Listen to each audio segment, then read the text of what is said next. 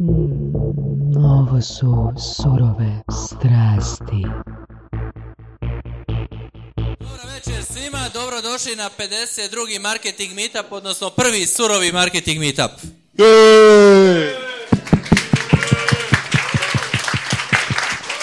E, za one koji su prvi put tu, ovako izgleda marketing meetup kad ima malo manje ljudi nego inače. Znači, inače stvarno bude to krcato, hvala koroni što je prorijedila publiku, ostali su ovdje najbolji samo. Za koronu. A, za koronu, evo ovdje svi piju večeras koronu. Akcija korone, 10% popusta. Sa 40 na 36 može. A, ja sam Ilija Brajković, ja sam organizator, ali i ne pokretač ovoga meetupa.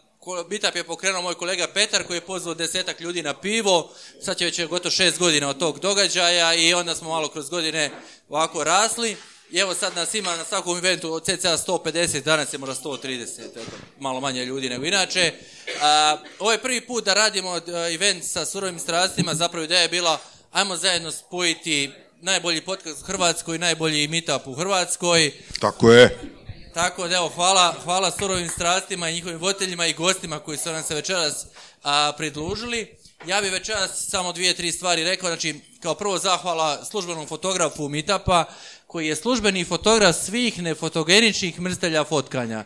Boždar Babić. Znači, vrhunski poslovni potreti, čak i Oleg Maštruk obožava tu foto, svoju fotografiju koju je on uslikao. Znači, vrhunski poslovni foto, fotograf, eventovi i sve ostalo, ako vam bilo što u vezi toga treba, evo, gospodin Boštar Babić, zahvalio bi se historiju s kojima surađujemo već jako, jako puno godina, koji su nam omogućili večeras prostor i DJ-a. E, možete vi slobodno, evo, izvolite, rezervirano za vas. A, sve okej. A, Ne znam kome još. E da, a, dvije stvari. Znači imate popust kao, kao sudionici Mita, pa imate popust na 3T konferenciju. To sam poslao u mailu. Znači popust sa 990 kuna na 550. 3T će se održati, jel tako Oleg? će se održati, to je sigurno. I ima, e, danas sam poslao, znači jedan od sponzora Meetupa večeras je firma Productive, traže četiri marketingaša, više manje marketingaša, tako da ako tražite promjenu karijere, a, poslao sam također sve podatke na mail, pa ako ga koga zanima neka se, neka se prijavi. A, sljedeći Meetup bi trebao biti za dva tjedna, ali mislim da ćemo ipak to odgoditi s obzirom na, na situaciju ne bi htjeli sad ono, forsirati, forsirati događaj, vidjet ćemo što će biti nekakvih zabrana. Načelno je 26. i 3. ali vidjet ćemo kako će biti situacija, uglavnom pratite grupu pa, pa ćemo objaviti, ako ne bude, bit će negdje u četvrtom mjesecu, Bojan Berni kao, kao predavač i mislim da sam ja time uh, svoj dio završio. A, sada bih vas ostavio gostima, inače predanje bude cca 45 minuta, danas ćemo imati da dva sata negdje, A minimum, minimum, dva, minimum. dva i pol. Da, ja neću predstavljati puno a, sve goste, ja bih se zahvalio surovim strastima s koji su nas podržali u ovome događaju, zapravo su organizirali predavače i sve. Najbolji meetup a, u Hrvatskoj, marketing meetup, najbolji podcast u Hrvatskoj, surove strasti, sve najbolje što možete zamisliti na jednom mjestu. Evo ljudi, uživajte i hvala vam puno. I pljesak za Iliju koji je ponudio platformu da se ujedinimo na ovom eventu. Može ljudi? Prije što počnemo, prije nego što počnemo sa ostalim radostima današnje večeri, ko pije koronu? Ajmo, ko je hrabar? Ko je hrabar? Ruke gore, ruke gore. Jedan, dva, dva, dva, dva, tri, tri, tri, tri, četiri, četiri hrabro čovjeka. Znači, evo pljesak za četiri hrabro čovjeka koji piju koronu. Iako, iako je na popustu, znači ono, slobodno, nemojte se usrećavati, nemojte se sramiti. Imamo danas tri vrhunska gosta. Saša, predstavite. Ovak, a, prošli smo kroz listu surovih strasti, ono, odabrali smo njih trojicu, pa krenimo redom. Ja ću krenuti od a, Gebera. Geber je inače po struci arhitekt, s obzirom da je tema ovog panela pozicioniranje. Geber se fantastično pozicionirao iz razloga jer je arhitektura žensko zanimanje.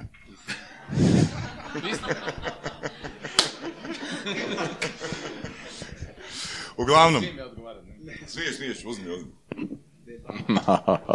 Dakle, Geber, Da čujem. To je E, bio odgovor. Samo sekund. Neki dan sam čuo dobro obrazloženje kako neke profesije postaju ženske profesije, tako da kada ekonomija krene loše u određene profesije, ona vrlo brzo nekako intuitivno postaje ženska profesija. Prvo sam mislio to suludo, a onda sam se sjetio onda sam se sjetio kolike su trenutno plaće u arhitekturi, a kolike su plaće u IT sektoru. Pa da vidimo koji od ovih muških, koji je ženski, tako da ima nešto iza toga. Razmislimo. E- Eto, da još malo predstavimo Gebera. Geber je fantastično se pozicionirao iz razloga jer je našao jednu full interesantnu nišu. Geber je poznat po rečenici prostor ne mora biti lijep, prostor mora se mora prodavati ono što se u prostoru nalazi. Pa nam možeš malo reći nešto o tome? Ha, kada pričamo o prodajnim prostorima, e, postoje dva aspekta koji čine prodajni prostor uspješnim prostorom. Dakle, on mora biti a, lijep, ugodan oku, ali mora i dobro raditi. I puno je bitnije da na kraju dana on bude uspješan, a njegov uspjeh se mjeri kroz x parametara. Svi ti parametri na kraju moraju sjesti na svoje. Parametri. Dućani s metrima imaju najbolje pare.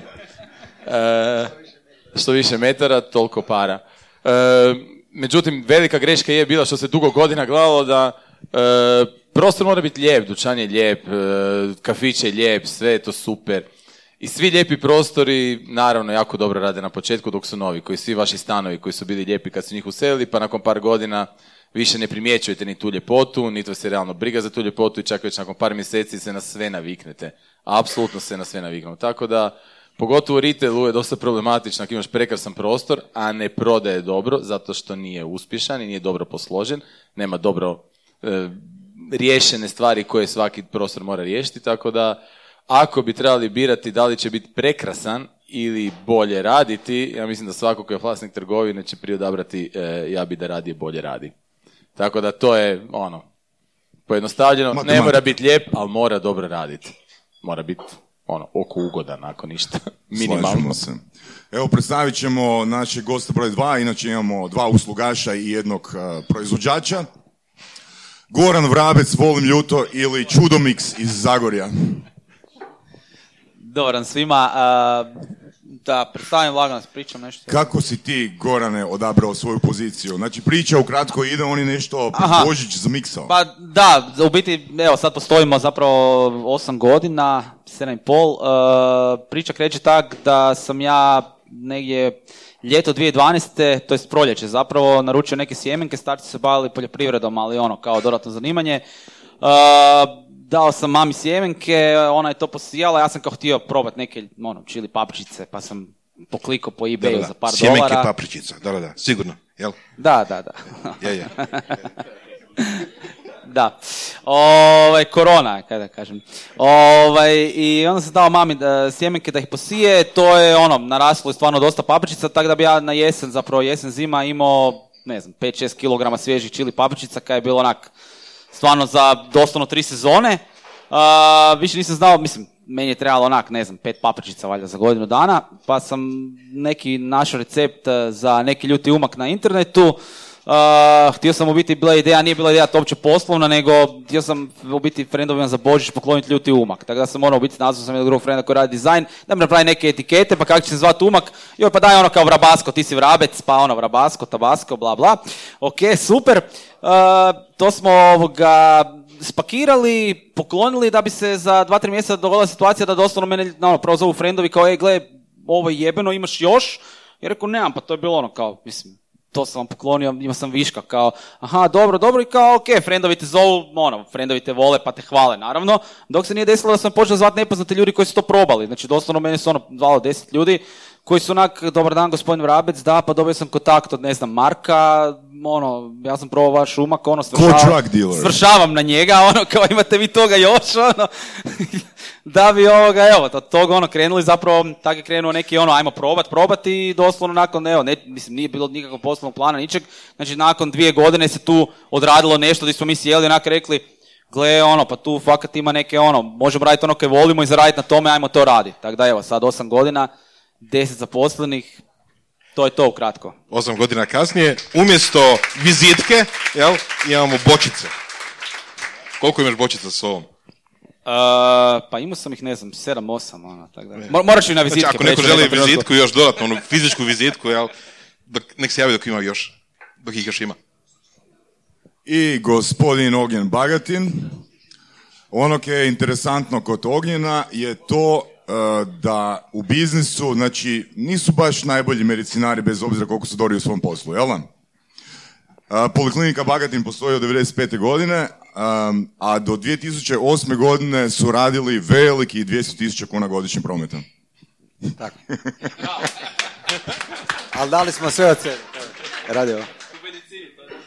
Hvala ti na ovakvoj najavi. Ovaj, tako je, sada nakon koliko je, 12 godina smo više od 50 milijuna kuna, 126 zaposlenih i jedna od stvari koja nam je 126. najviše pomoglo, uz to što smo dobri u medicini ili odlični, je e, komunikacija. Tako da mi je drago da sam ovdje na marketing meetupu i da mogu reći koliko je bitno znati dobro komunicirati, prezentirati svoj proizvod i znati ko su ti klijenti i kako im prenijeti tu priču svoju koju imaš. Mi smo obiteljski biznis, uh, tri brata, ne znam jel, jel ko čuo za polikliniku od Bagatin, od vas može ruke? Ko nije? A evo ga. Tako da, nešto dobro smo napravili, tako da... Da, je. Razveselimo mnoge ljude, tako da... I muške i ženske, tako da. Evo, pi- pitanje još jedno za publiku. Koliko vas je, slobodno dignite ruku, koliko vas je pročitalo knjigu Positioning, Al Risa i Jack Trouta? To je sljedeća lektira. Jedan. Čekaj, jel se to zove marketing meetup ili... ili Ko je ovdje u marketingu? Ko je ovdje u marketingu? Ko se bavi marketingom ovdje? Ok, koliko vas... Aj zadržite ruke ako ste pročitali knjigu Positioning. Bože. E onda fakat možemo trkeljati u bilo čemu. Mogu izmisliti primjere. To je to, to je to, to je to. Ta knjiga ni ne postoji. A sva pitanja su iz te knjige. Uglavnom, ideja pozicioniranja je u tome da budemo prvi u umu customera. Ne prvi na tržištu, ne prvi na tržištu, nego prvi u umu customera. E sad, ono zbog čega su naši gosti posebni, jer rade na tome. Kao što Ognjen je nakon 13 godina uspio doći. Mislim, ajmo ovako, e, ko može nabrojati još dvije estetske e, poliklinike? Osim Bagatina, ko bi mogao još dvije? Jel kužite? Evo, jedan. Žene će znati, žene će znati. Od muškaraca može nam. Mislim da sam vidio jednu ruku. Ok. Ko od vas može nabrojat uh, pet energetskih pića? O, o, znači, osim Red Bulla i Monstera. Eto. Eto, tema nam je positioning, jel tako? Ok. Dakle, ovak, Geberu. Da bismo imali, da bismo imali poziciju ono, u umu konzumera, znači prvo trebamo smisliti kategoriju, trebamo odabrati kategoriju. I ono što je Geber super napravio, naše je nešto što na tržištu nije postojalo. Na tržištu postoje stotine arhitekata koji rade više manje isti posao i nadmeću se sa cijenom, ali Geber je našao baš novu kategoriju. O kojoj se točno kategoriji radi? I kak si došao do ideje da se pozicioniraš tu? E, kolega Tenodi, hvala na pitanju za početak. To sam uvijek htio reći. Odlično pitanje, hvala na pitanju, prekrasno pitanje. A mi ćemo svi za vas. Dozvolite, ja vas nisam prekidao. To se, evo. Sad, sad sam ispucao sve kaj sam htio reći večeras. Nemamo sat, nemamo sat, tik tak, tik tak. Dozvolite, dozvolite, ja vas nisam prekidao, molim vas. E, koje je bilo pitanje? Dame i gospodo, korona. Dame i gospodo, Damjan Geber i korona. Dame i gospodo, dobrodošli u Book Club Saše Tenodija. Najneugodniji book club na svijetu. Nije, nije on to prošlo, samo se pravi. Dakle, sad kad, sad kad već roštiljamo Sašu, on ima jedan jako zanimljiv, za- jako zanimljiv koncept u smislu to da mu njegovi gosti šalju top 10 knjiga koji su pročitali. Taj Damjan je koncept poslao top jednu knjigu koju sam pročitao. u zadnjih 10 godina. Družba pere koražice. Ja sam to nekako brno. Dozvolite, molim vas, nisam vas prekidao. Hvala na pitanju. Tako da je bilo užasno zanimljivo taj koncept koji je sva sreća otišao u povijest, ja se nadam. Da, kako? E, mislim, ako misliš uspjeti na tržištu, ja mislim da ovo koje smo mi napravili, svi tri je jedini način da zaista uspješ. Ima tisuću načina da radiš dobro, da budeš dobar, da budeš vrlo dobar, ali najbolji put da budeš neko ko se izdvojio i ako želi, ako imaš ambiciju i cilj, ako si spreman odreći se o puno, puno toga u životu, ja mi za se jedan i drugi vrlo vjerojatno odrekli puno toga, a većina toga je nešto što zavidite svim svojim prijateljima da rade, poput gemišta u srijedu u dva, ujut- u dva popodne i dva ujutro, obiteljskih odnosa i tako dalje, jebi ga, moraš se stvarno potruditi u to, jer za početak moraš izgraditi tržište. Ono što smo mi morali na početku raditi je bilo uopće izgraditi svijest da ovo što nudimo postoji. To je bio najveći izazov, jer arhitektura je svima jasno šta je dizajn interijera, svi vjerojatno znate kad ta se s tim su susreli, čitate časopise i dom i dizajn, gledate Mirjano Mikulec, sve je to krasno, Ante vam je najdraži dizajner. Međutim, ja se sam tom ne mogu brojiti, jer on je e, bezobrazno zgodan neženja, neženja, ali to je tržište u kojem je stvarno zasićeno sve. Mislim, kaj, o, no, nisam Mirjana Mikulic, neću nikad ni biti. Ali, ako mislimo uspjeti, onda smo trebali naći nešto čemu, ono, nemamo baš tako veliku konkurenciju, čemu možda možemo doprinijeti nekom razvoju možda nove branše. Moj cilj nije bio samo da mi budemo jedini koji to rade i koji s tim bave, nego da razvijemo jednu svijest o svemu tome u kojoj ima sasvim dovoljno posla i puno više posla nego što ćemo mi ikada moći pokriti i nadao sam se da u to vrijeme kada smo pokretali biznis je bila najgora recesija, recesija koja nama eto vrlo vjerojatno uskoro se opet približava, je u početku pogodila građevinu, odmah je pogodila arhitekturu, većina mojih kolega je iz arhitekture prešla u ono kretenske poslove, dozvole za legalizaciju i tako dalje i bilo je stvarno loše. I ako misliš u najgorem mogućem periodu za branšu uspjet, moraš naći neku nišu, pokrenuti ju, izgraditi tržište i nadati se da će za tom krenuti drugi. Jer danas ono to neko linearno napredovanje od arhitekture, od bilo kojeg fakulteta do zaposlenja, do posla, nije više jedino. Dakle, mi danas se možemo baviti i psihologijom prostora, i strategijom e, prodajnih procesa, i razmišljanjem kako ljudi e, uopće doživljavaju prostor u kojem se nalaze, kako u njemu rade, šta s njim doživljavaju, kako uopće napraviti, šta je to doživlje prostor, kako ga stvoriti, kako ga prenijeti drugima, to rade i arhitekti. Ja ne kažem da to rade samo arhitekti, ali to je nešto čime se oni mogu baviti. Dakle, ne moraju graditi isključivo kuće, škole, e, bolnice i tuđe stanove, nego mogu otići u širinu. Jer ta širina je nešto što je zapravo hibrid različitih profesija koji je ostao prazan, jer to nije ničiji posao. Tad kad sam ja počeo, to nije bio ničiji posao, to nije bio posao marketinga, mada komunikacija prostorom je užasno bitna. Apple dućani nemaju niti jedan Apple u dućanu. Dakle, nema jabuka, nema brand zidova, nema ničega. Njihov dućan je njihov brand. E, psihologija, kako ljudi doživljavaju prostor. Tim se bave psiholozi, ali baš se, baš se ne bave previše s tim. E, dizajn interijera, e, rasvjete, namještaj i tako dalje, sve to donosi do uspješnog proizvoda na kraju. I krenuli smo, gradili, pričali o tome, trošili vrijeme, energiju, vikende, noći, konferencije, članke, projekte, uvjeravali, uvjeravali, uvjeravali i godine i godine su trebale proći da dođemo do toga da danas, eto, bar ti razumiješ Nisi na minimalcu. A eto, nisam ni ja i nije mojih 15 kolega isto tako. I svi guramo i guramo drugima. Danas mi nismo jedini. Danas ima nekoliko firmi koje se bave sličnim poslom. I da pače nek se bave sličnim poslom, jer je njima tržište otvoreno. Jer što je više njih, to je lakše i nama i njima. Znaš šta, to je nekako super priča. Mislim, naravno, ono, kad se tako ispriča, da, da, imamo svoju nišu, napravili smo tržište i sve to skupa. Koliko je tu zapravo prethodilo nekako, ajde, recimo, istraživanje tržišta. Da li postoji istraživanje tržišta, da li si to ikad radio kad si počinjao, znači ne sad, ono tipa, da li je to počelo kao strast, ja to znam, ja to želim raditi, ja ću napraviti tržište koje to podržava, ili je to bilo ono kako se uči u startup školama, prvo istraži tržište, onda napravi poslovni plan, onda pokreni firmu. A, ovo je zaista izvrsno pitanje, kolega. Hvala, hvala. I drugi put. Kako se ono osmijeh mali, bravo.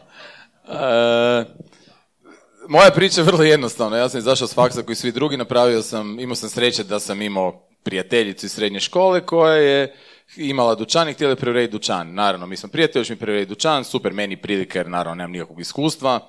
Zajedno smo to napravili, ja sam to uredio, bio je prekrasan, otvorenje je bilo super, svi mediji su to objavili, sve je bilo onako kako zapravo treba ići. On je bio lijep, stvarno je bio lijep i ono, evo, objektivno mogu reći da je bio lijep. Tebi. Svima. Dakle, on je ono objavljen je svugdje, ono kak treba, kak se uvijek objavljuje. Mjesec dana kasnije, on nije zarađivao za plaće. I kaj sad? I onak, baš zato što smo bili tako povezani, sam ušao unutra, ja sam se u tom trenu zaposlio u tom dućanu. Ja sam zaista nakon par mjeseci radio u dućanu. Jer sam htio vidjeti u čemu je stvar, da li je problem u proizvodu, u cijeni, u nama, jer nešto ne radi. Ja sam osjećao ogromnu odgovornost prema njoj, jer njoj je to bio obiteljski biznis koji je mogao vrlo lako otići dolje. I onda kako sam prvi put ušao u svoj projekt, to je velika razlika između arhitekata i arhitekta.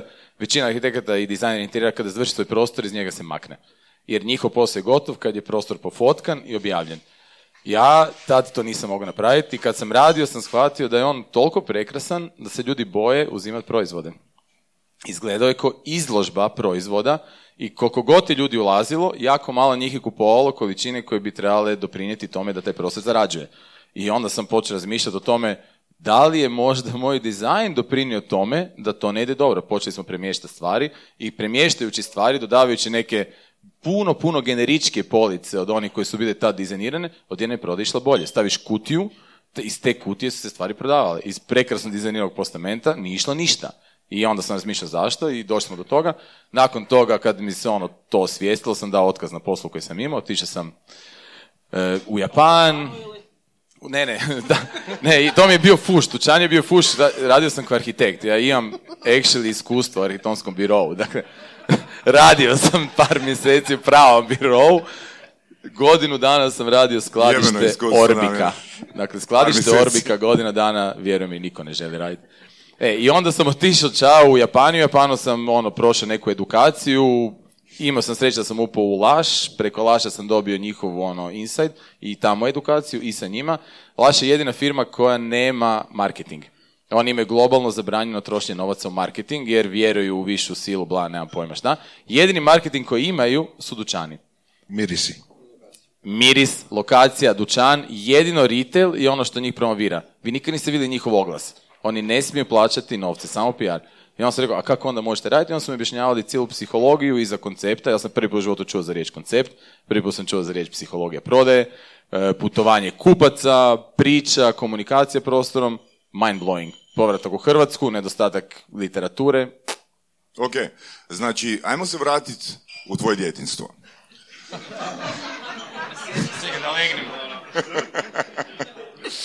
Ajde ovako, znači znaš što sve postoji na tržištu.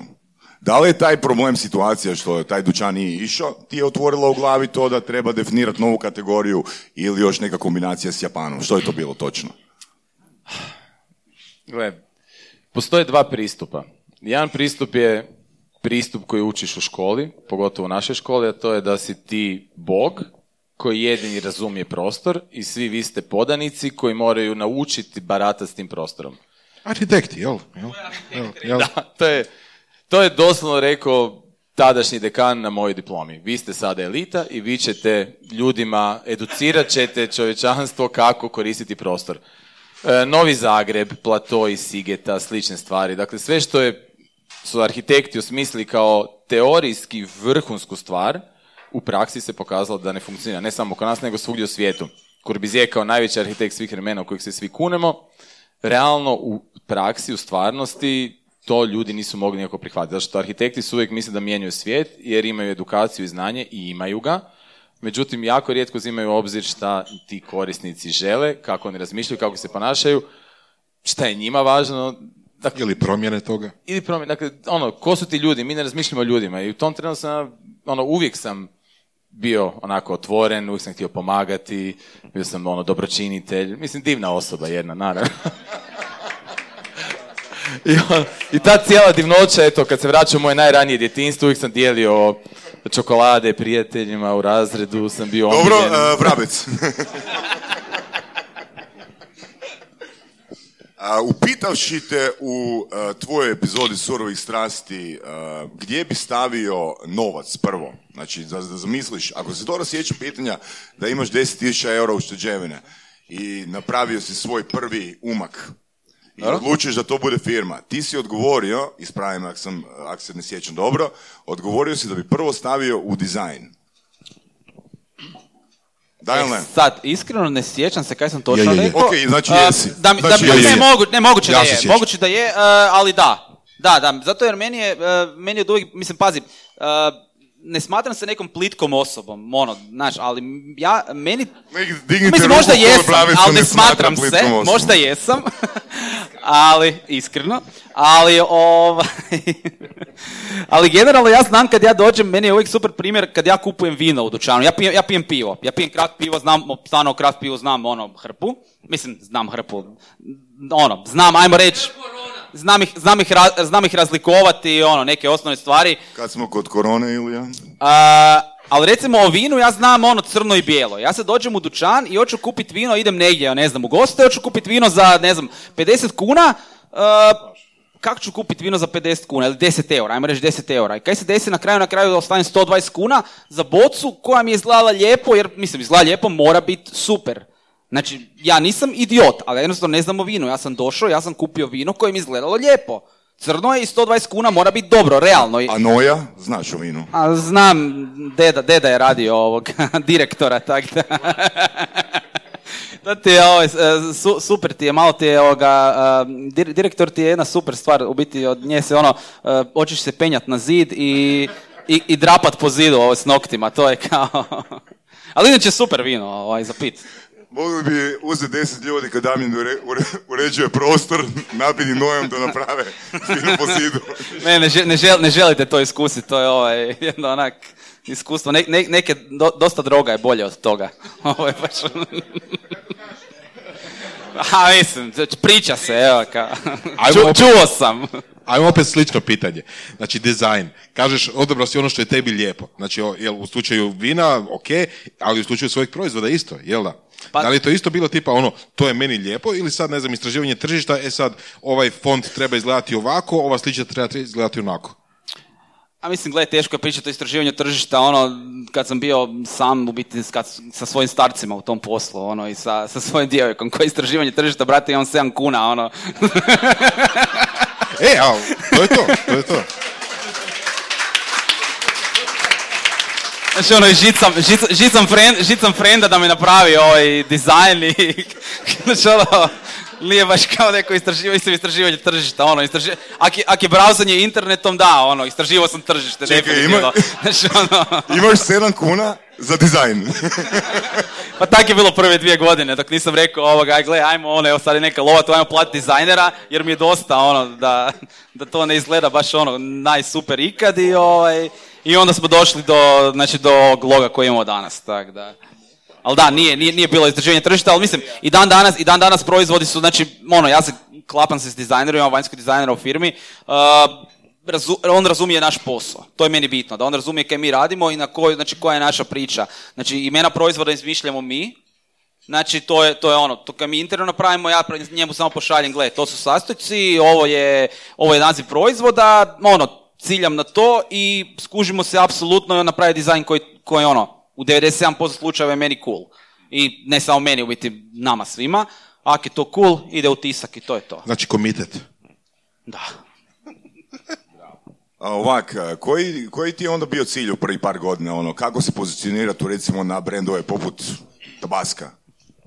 A mislim nije, na, mislim, nama je, nama je dan danas ono, ja ne mogu uopće, mislim, Tabasco je brand koji ja apsolutno poštujem, znači oni postoje 150 godina, oni su obiteljska firma, oni su nešto što bi ja jednog dana, jednog dana htio biti, znači oni su ono 150 godina postoje, mislim to je, to je meni smiješno kad meni ljudi kažu joj Tabasco ne valja, tvoje je bolje, ovo ono, mislim meni je to smiješno ono, uopće pričati o tome, mislim Tabasco je vrhunski umak, let's face it, ono, okej, mi, imamo, mi smo išli drugim pristupom, mi koristimo recimo minimalno 80% čili papričica i želimo okus čili papričica u umaku. Uh, oni imaju 30%, imaju taj drugačiji ocac, znači nije čak to ni isti toliko proizvod, tako da ne, ne, bi ja, ne bi ja uopće ono tu ulazio. Oni su proizvod koji ja apsolutno respektiram jer su firma koja su manje više obiteljska, narasli su jako veliki, svjetska su firma i postoje 150 godina. Tim se ne može puno ljudi pohvaliti. I mislim da kad neko pljuje po tome, meni je to užasno. Ali ono što si napomenuo, znači oni imaju 30, ti imaš 80, znači to je diferencijacija. Naravno, pa tu smo mi išli, tu smo mi išli kao, to, to je naš ovoga, uh, znači, to, to, je naša, to je naša prodaja. Mi, kad, znači, mi smo išli, nismo ono išli kopirati Tabasco. Mislim, da će ono, uzeti, e, gle, ajmo kopirati Tabasco, prodavati jeftinije. Mislim, to je, mislim, meni je to bullshit, iskreno.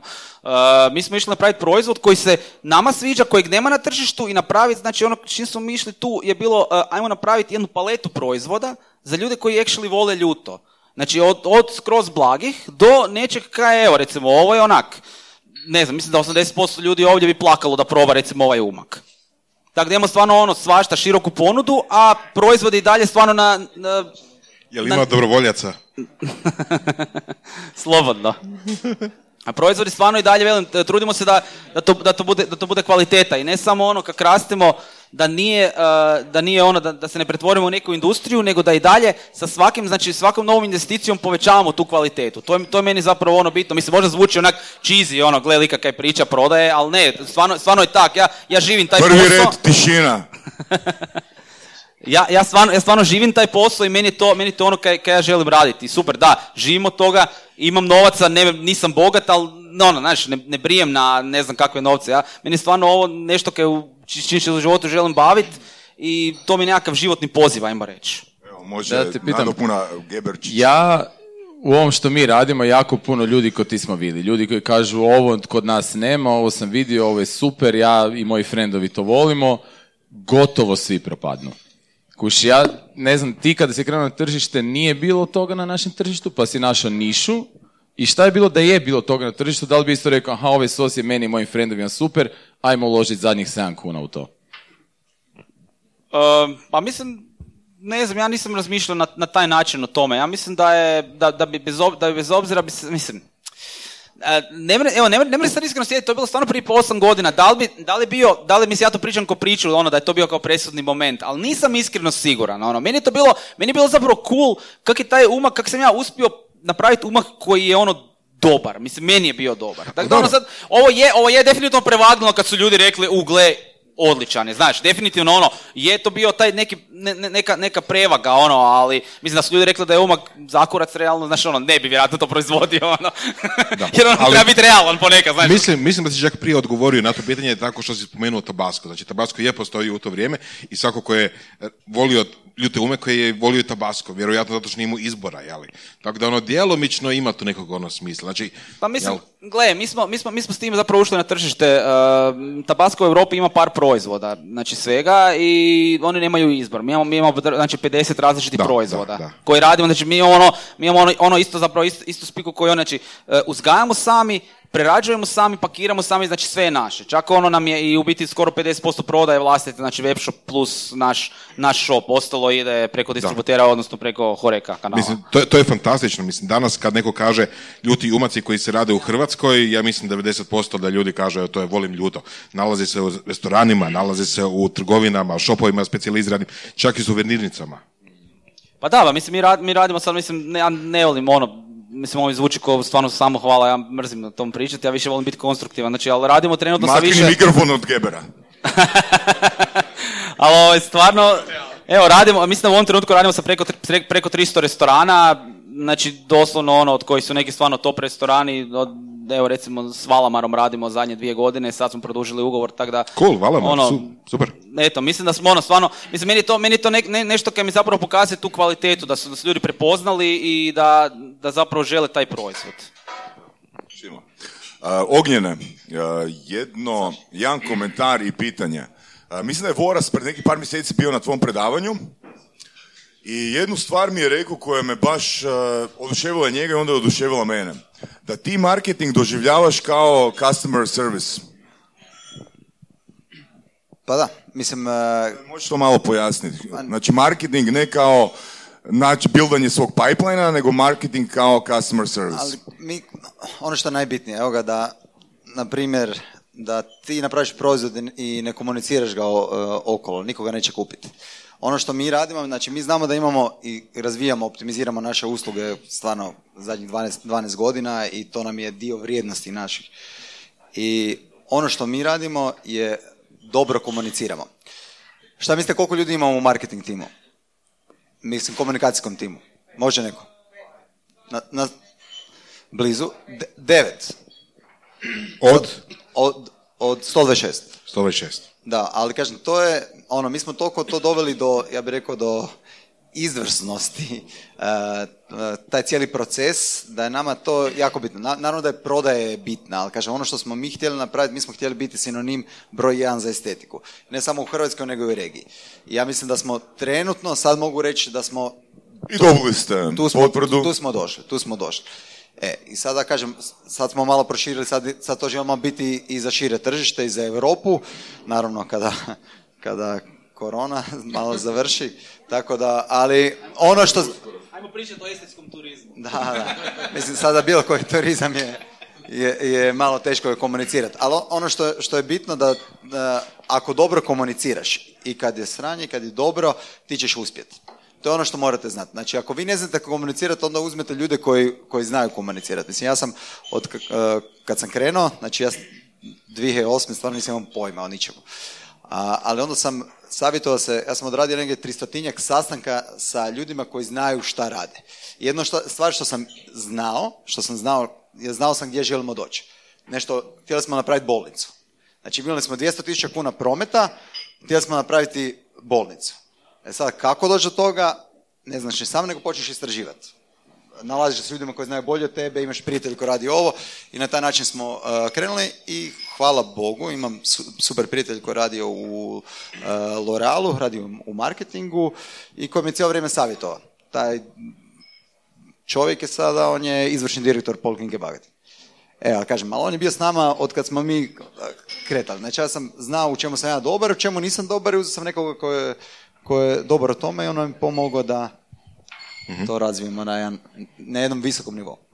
Evo, opet slično pitanje, znači, koliki je feedback između vas i onima kojima je taj marketing namijenjen?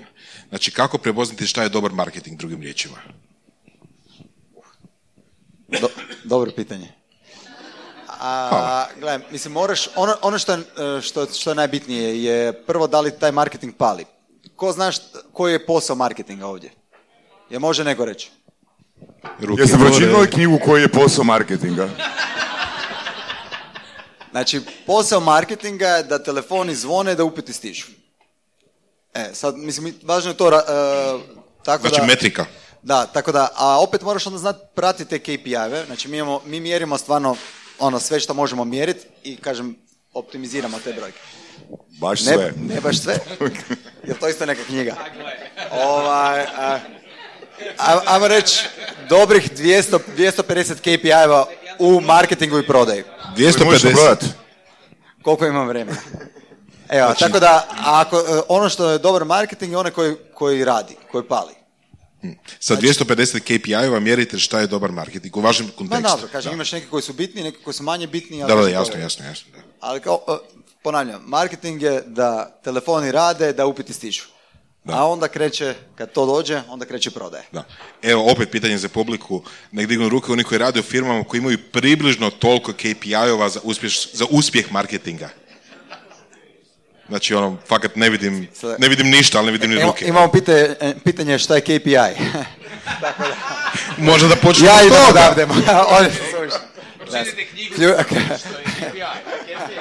Za- za- Znači, ako, ako želi, znači marketing, evo ga, ono što mogu ja, marketing bez da ga, da mjeriš rezultate, to je ono što kažu 50% marketinga je bačen novac, ako, jel ne znaš ko, koji je to uh, dio, jel tako? Ako ne mjeriš, ti ne znaš koji eh, od tih 50% radi. Tako da moraš mjeriti od, ko- od kud ti ljudi dolaze. Eh, ono, raditi istraživanje konstantno, pratiti svakakve brojke, koje kanale koriste. Znači, bez toga ne- nema uspjeha. I kažem, i jedan postotni poen u jednom dijelu možete donijeti 10, 15, 20% prometa. Koji, ti, je- pa koji je tebi bio prvi ishod za tvrtku kad si se ti priključio? Jel to bio onaj, idemo izgraditi bolnicu, ali idemo izgraditi bolnicu, ok, to je, znaš, mislim, jel bio ishod ono, ajmo napraviti ono polikliniku koja će dobiti, koja će biti najpriznatija, poznatija u Europi? Pa je. Mislim, ovako, prvo je bilo regionalno, a sada, sada je u Europi. Uh, Ja bih rekao da si donio viziju. Vizija, vizija, vizija u bilo kojem biznisu je najbitnija. Ako ne znaš gdje ideš, ono svaki put će te odvesti tamo. Da, a bez vizije si kao guska u magli. Tako da ta vizija je, i mora biti ambiciozna, tako da te drajva i mora biti nešto što stvarno, što, što će te potaknuti da napraviš neki iskorak. Da li mora biti, to, sorry, da li mora biti ostvariva? Da li moraš znati da ju možeš ostvariti? Iskreno, uh, ja, ja bi čak rekao da, da mora biti, i, ono, da te mora izbaciti iz comfort zone. Mhm. Pa, Evo ga, To sigurno, ali... na, znači ako ka, kažeš želim biti najbolji u, u, u, u Zagrebu, ja mislim da to, to je za nas bi bilo pre, premalo. E, to je ostvarivo. O, to je stvarivo. Da. E, a, ono, cilj je zato... Uh, Najbolje na svijetu. na, pa na, Pa dobro, za početak prvi dve, tri godine E, najbolji. a sad opet po čemu? Opet je to. Na, E. Vizija ti je jedna stvar, onda ti je, druga ti je svrha. Ko- koliko uh, vaših organizacija ima svrhu? Razlog zašto radi to što radi? To se zove misija. Rukice? Može ruke. Rukice, jedan, Jel- jedna rukica, I jedna tu firma ima svrhu, neku višu svrhu. dvije rukice, dobro? I može, Evo, tu iza ima par ljudi. Feedback. Jeste vi iz brigade? evo ga, ali kažem, o- ovo su, ja se vraćam na fo- a, fa- a, onaj, osnove, jel kažem, bez toga ne, ne možeš uspjeti, inače se samo se igraš, zabavno ti je. Čekaj, želiš reći da firma prvih 13 godina nije imala svrhu? Koliko? Jel firma prvih 13 godina nije Ne, imala imala je od početka. e, Znači od 95. do 2008. godine. imala, imala. Što je kočilo onda po tebi? A, gledaj, to je vodio je moj otac koji je bio super kirurg, ono, stvarno jedan od najboljih za zeće usne, ali on jednostavno nije imao, ajme reći, druge sposobnosti da to uh, razvije. Možda, možda i neki, uh, možda i rizik nije bio baš tako sklon riziku. Ja sam tu malo puno hrabri ili luđi, pa možda je to jedno od Samo jedan komentar na to. U knjizi Positioning koju ćete pročitati. Imate jednu super rečenicu koja kaže bolje biti prvi nego bolji. Sad ću Bolje biti prvi nego bolji. Knjiga, majke mi. Jel no? Googlaj, googlaj. To je super, izmisliš knjigu i onda citiraš. I sutra je na Wikipediji. Možda je napisao, možda ima neki blog naš. ono. Knjiga se samo piše. Izmisliš nišu i slučajno uspiješ. A? Koji su bili prvi akcijski koraci od 2008. nadalje? Uh, Pa evo ga, moram priznati da smo mi, uh, 2008. došao sam uh, oko, u 10. mjesecu, mi smo napravili odličnu 2009. godinu, od 220, mi smo napravili 230 tisuća kuna prometa, tako da smo razvalili. Ako može malo podrške, jer stvarno bilo mi je teško. E, ali, ali ono što smo radili, radili smo na tome da financiramo uh, kako da prostor ljepše izgleda. Jer uh, ono što smo imali, smo imali smo ordinaciju... Ali za početak, evo kažem, zato, zato bi pričao. A, za početak je bilo da izgleda lijepo, uredno i, ja bih rekao, Usisano. da, vizualni identitet, vizualni identitet je bio dio. E, e, ta- tako nešto. Tako da, a, to je bila jedna od a, stvari. I kad smo, kad smo napravili to, onda je marketing, stvari znali smo da imamo dobru uslugu, ali kažem, marketing, komunikacija, znači imali smo malo manje nego gospodin Vrabec novaca za marketing, on ima 7 kuna, mi smo imali nula, tako da a, radili smo s onima što smo imali, a to je, radili smo kompenzacije. I to je ono, kad neko startup, onda radiš Možeš način malo- kako da... Možeš malo objasniti. To je bila kompenzacija sisa. To je, komp- to je, to je bila kompenzacija sisa. Ja sve isto to. Ženski ured. Ok, a, evo ga, krenuli smo... Sa eventima za pozicioniranje. Je, je, je. Ne hvalim se s time, to se dogodilo, ali ono, pokušavamo staviti u prošlosti. Znači, radili smo a, Silicon Party. Da. Molim vas malo podrške, ne dajte, možda mi bolje. Evo ideja za novi event. uh, marketing meetup Je, Silicon. je, je. Ali gledaj, to je bila jedna od stvari koja nas je, ajmo reći, pomogla nam je da dođemo sa 200 tisuća na milijun i 200 u sljedećoj godini. E, ali to, mislim, tako da, upalo. Da li je to... E, Hoćemo bacati u publiku Vidjet ćemo, nešto. gledaj, o- ovisnik, ako će korona još koja doći. Tako da, krenuli smo s tim, kažem, po meni to nije, ono, da sada radim, ne bi radio na taj način, jer jednostavno, kažem, mislim da smo mi malo, izašli smo iz tog o- okvira, ali tada nismo imali izbora. I kad smo krenuli to raditi, onda je Nova TV rekla, pa mogli bi mi zajedno raditi makeovere. Jer ko gleda na Novoj TV, oni makeovere, mi smo oko uh, 90 kandidata i kandidatkinja operirali zadnjih 10 godina. I tako da moraš se malo izdignuti da te neko drugi vidi, onda neko drugi dovede na viši nivo, ali ti moraš konstantno raditi na tome da te na pozicioniranju, positioning, ne znam jeste pročitali knjigu.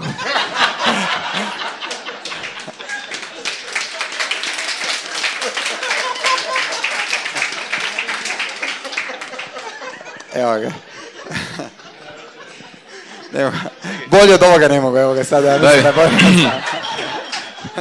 Da ja te pitam nekaj. E, osim što je meni fenomenalno da je više ljudi gledalo na novoj TV show nek čitalo tvoju knjigu.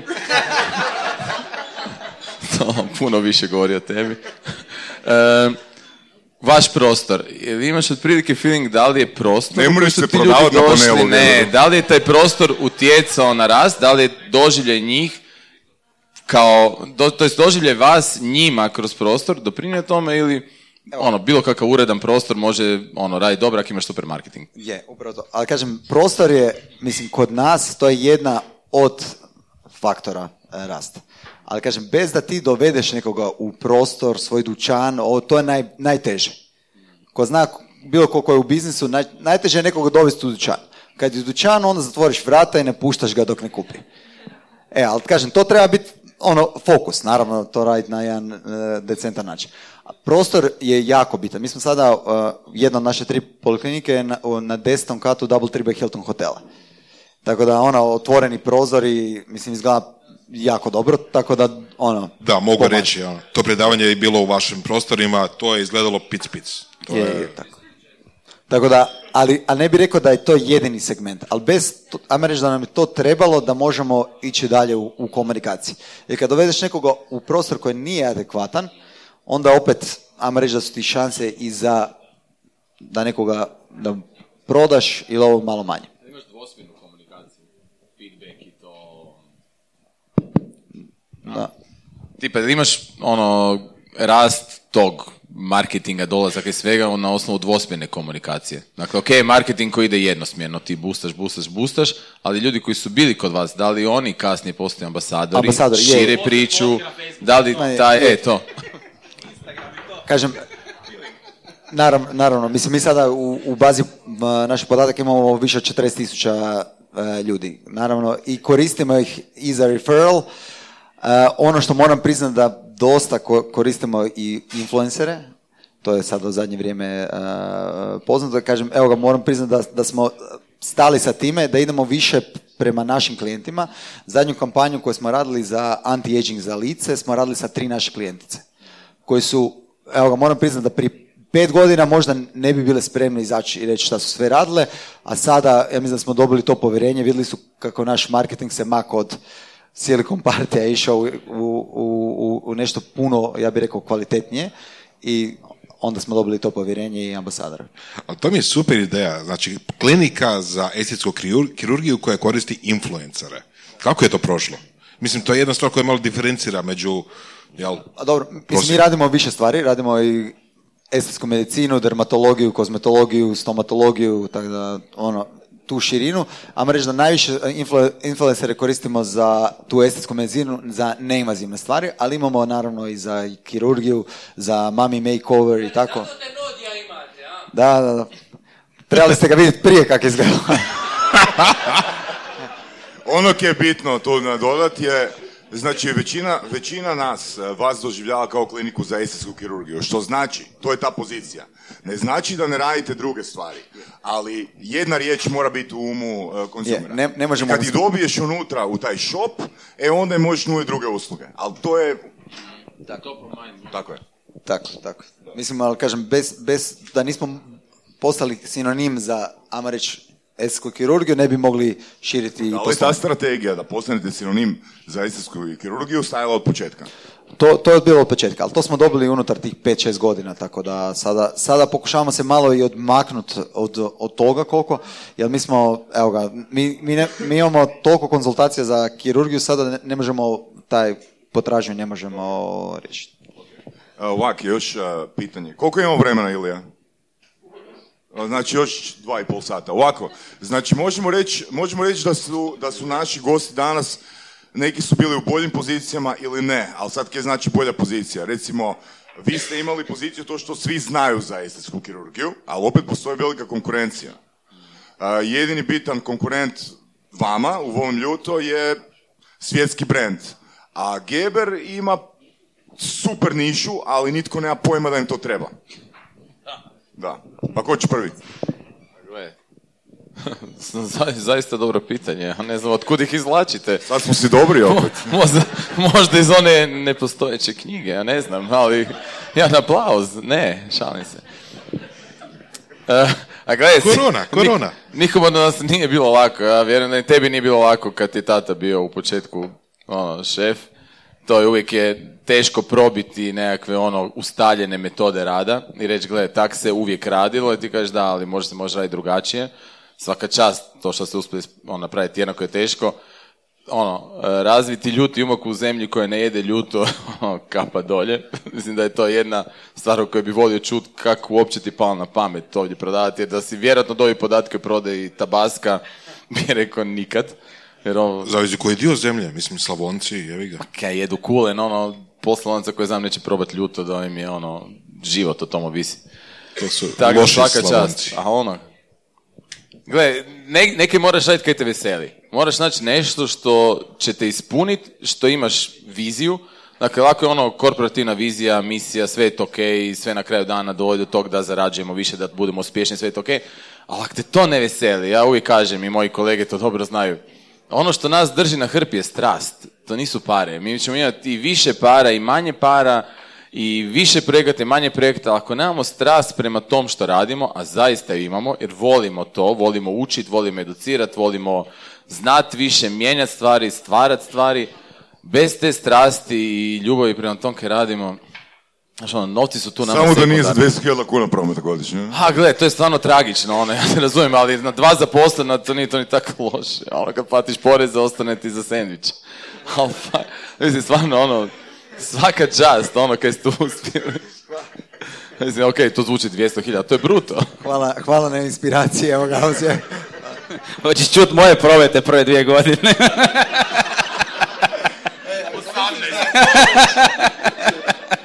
Neću, ne, neću, neću, pri, neću pričati o tome, A, ali apsolutno se slažem sa, sa, sa ovim dijelom vezano uz, uz, uz strast i neku ljubav, mislim, ja stvarno vjerujem, evo, ja sam, ja sam bio na feru dugi niz godina, na kraju sam odustao, ne znam, ostalo par ispita diplomski, ali odustao sam jer sam skužio da ne želim biti programer, evo recimo ko ni, ko, ko ni Ilija, ali Il- Ilija ima drugi razlog zakaj ne želi biti programer, ja sam bio kriv.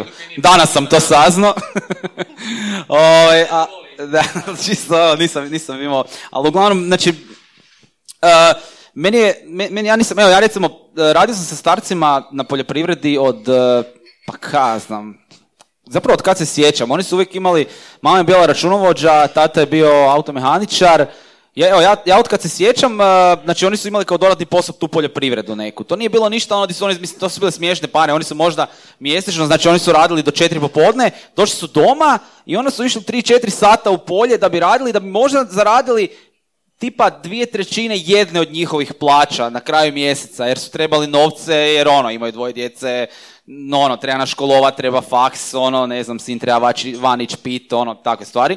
Mislim, bitne, bitne stvari, htjeli su mi pružiti sve.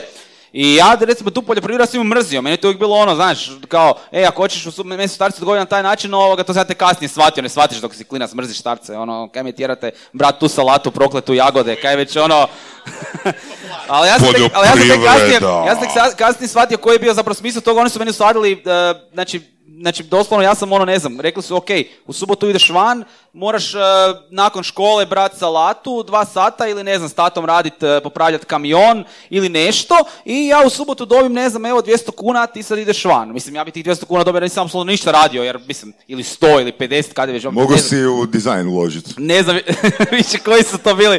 Je, uložio sam, evo, u, u, u bocu sam uložio obično, ali mislim, ali ne, čisto pri, pričamo o tome da je to bilo ono neki, neka životna škola koja, je- koja je onako ono, na kraju, na kraju skužiš kao ono, pa da, nisu starci ono zapravo toliko glupi, ono, zapravo oni su meni naučili vrijednost tog, tog novca, pa, uh, da, a prije deset, prije deset godina.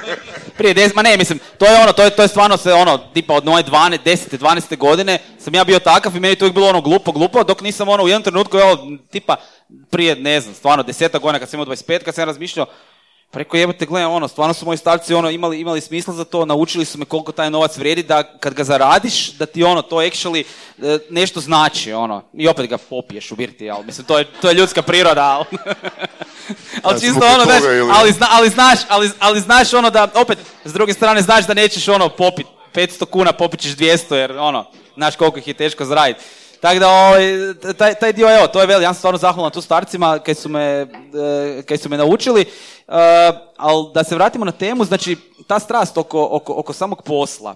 Uh, ja stvarno vjerujem da sam ja diplomirao taj fair i da sam radio kao programer, da radim kao programer, uh, da radim, ili čak da radim ono u nekom uh, project managementu ili tak nečem, da bi ja imao daleko više novaca nego kaj imam danas. Sam ja ne bi bio sretan. Zaboravili si novčanik danas. Danas.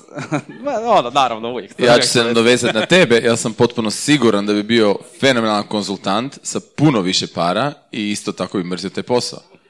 Ali to je to, dakle, jedan i drugi su mogli odabrati posao koji bi nam puno lakše došao do stana, auta, ne znam čega, ali to je to, to je kad te dijeli. Jer ta strast na kraju dana odobrava i opravdava sve te žrtve glupe koje si napravio u životu.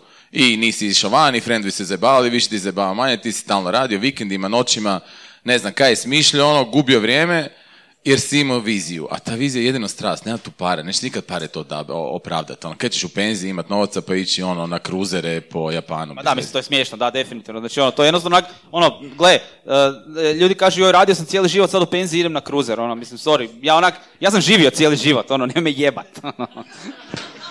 I volio je ljuto.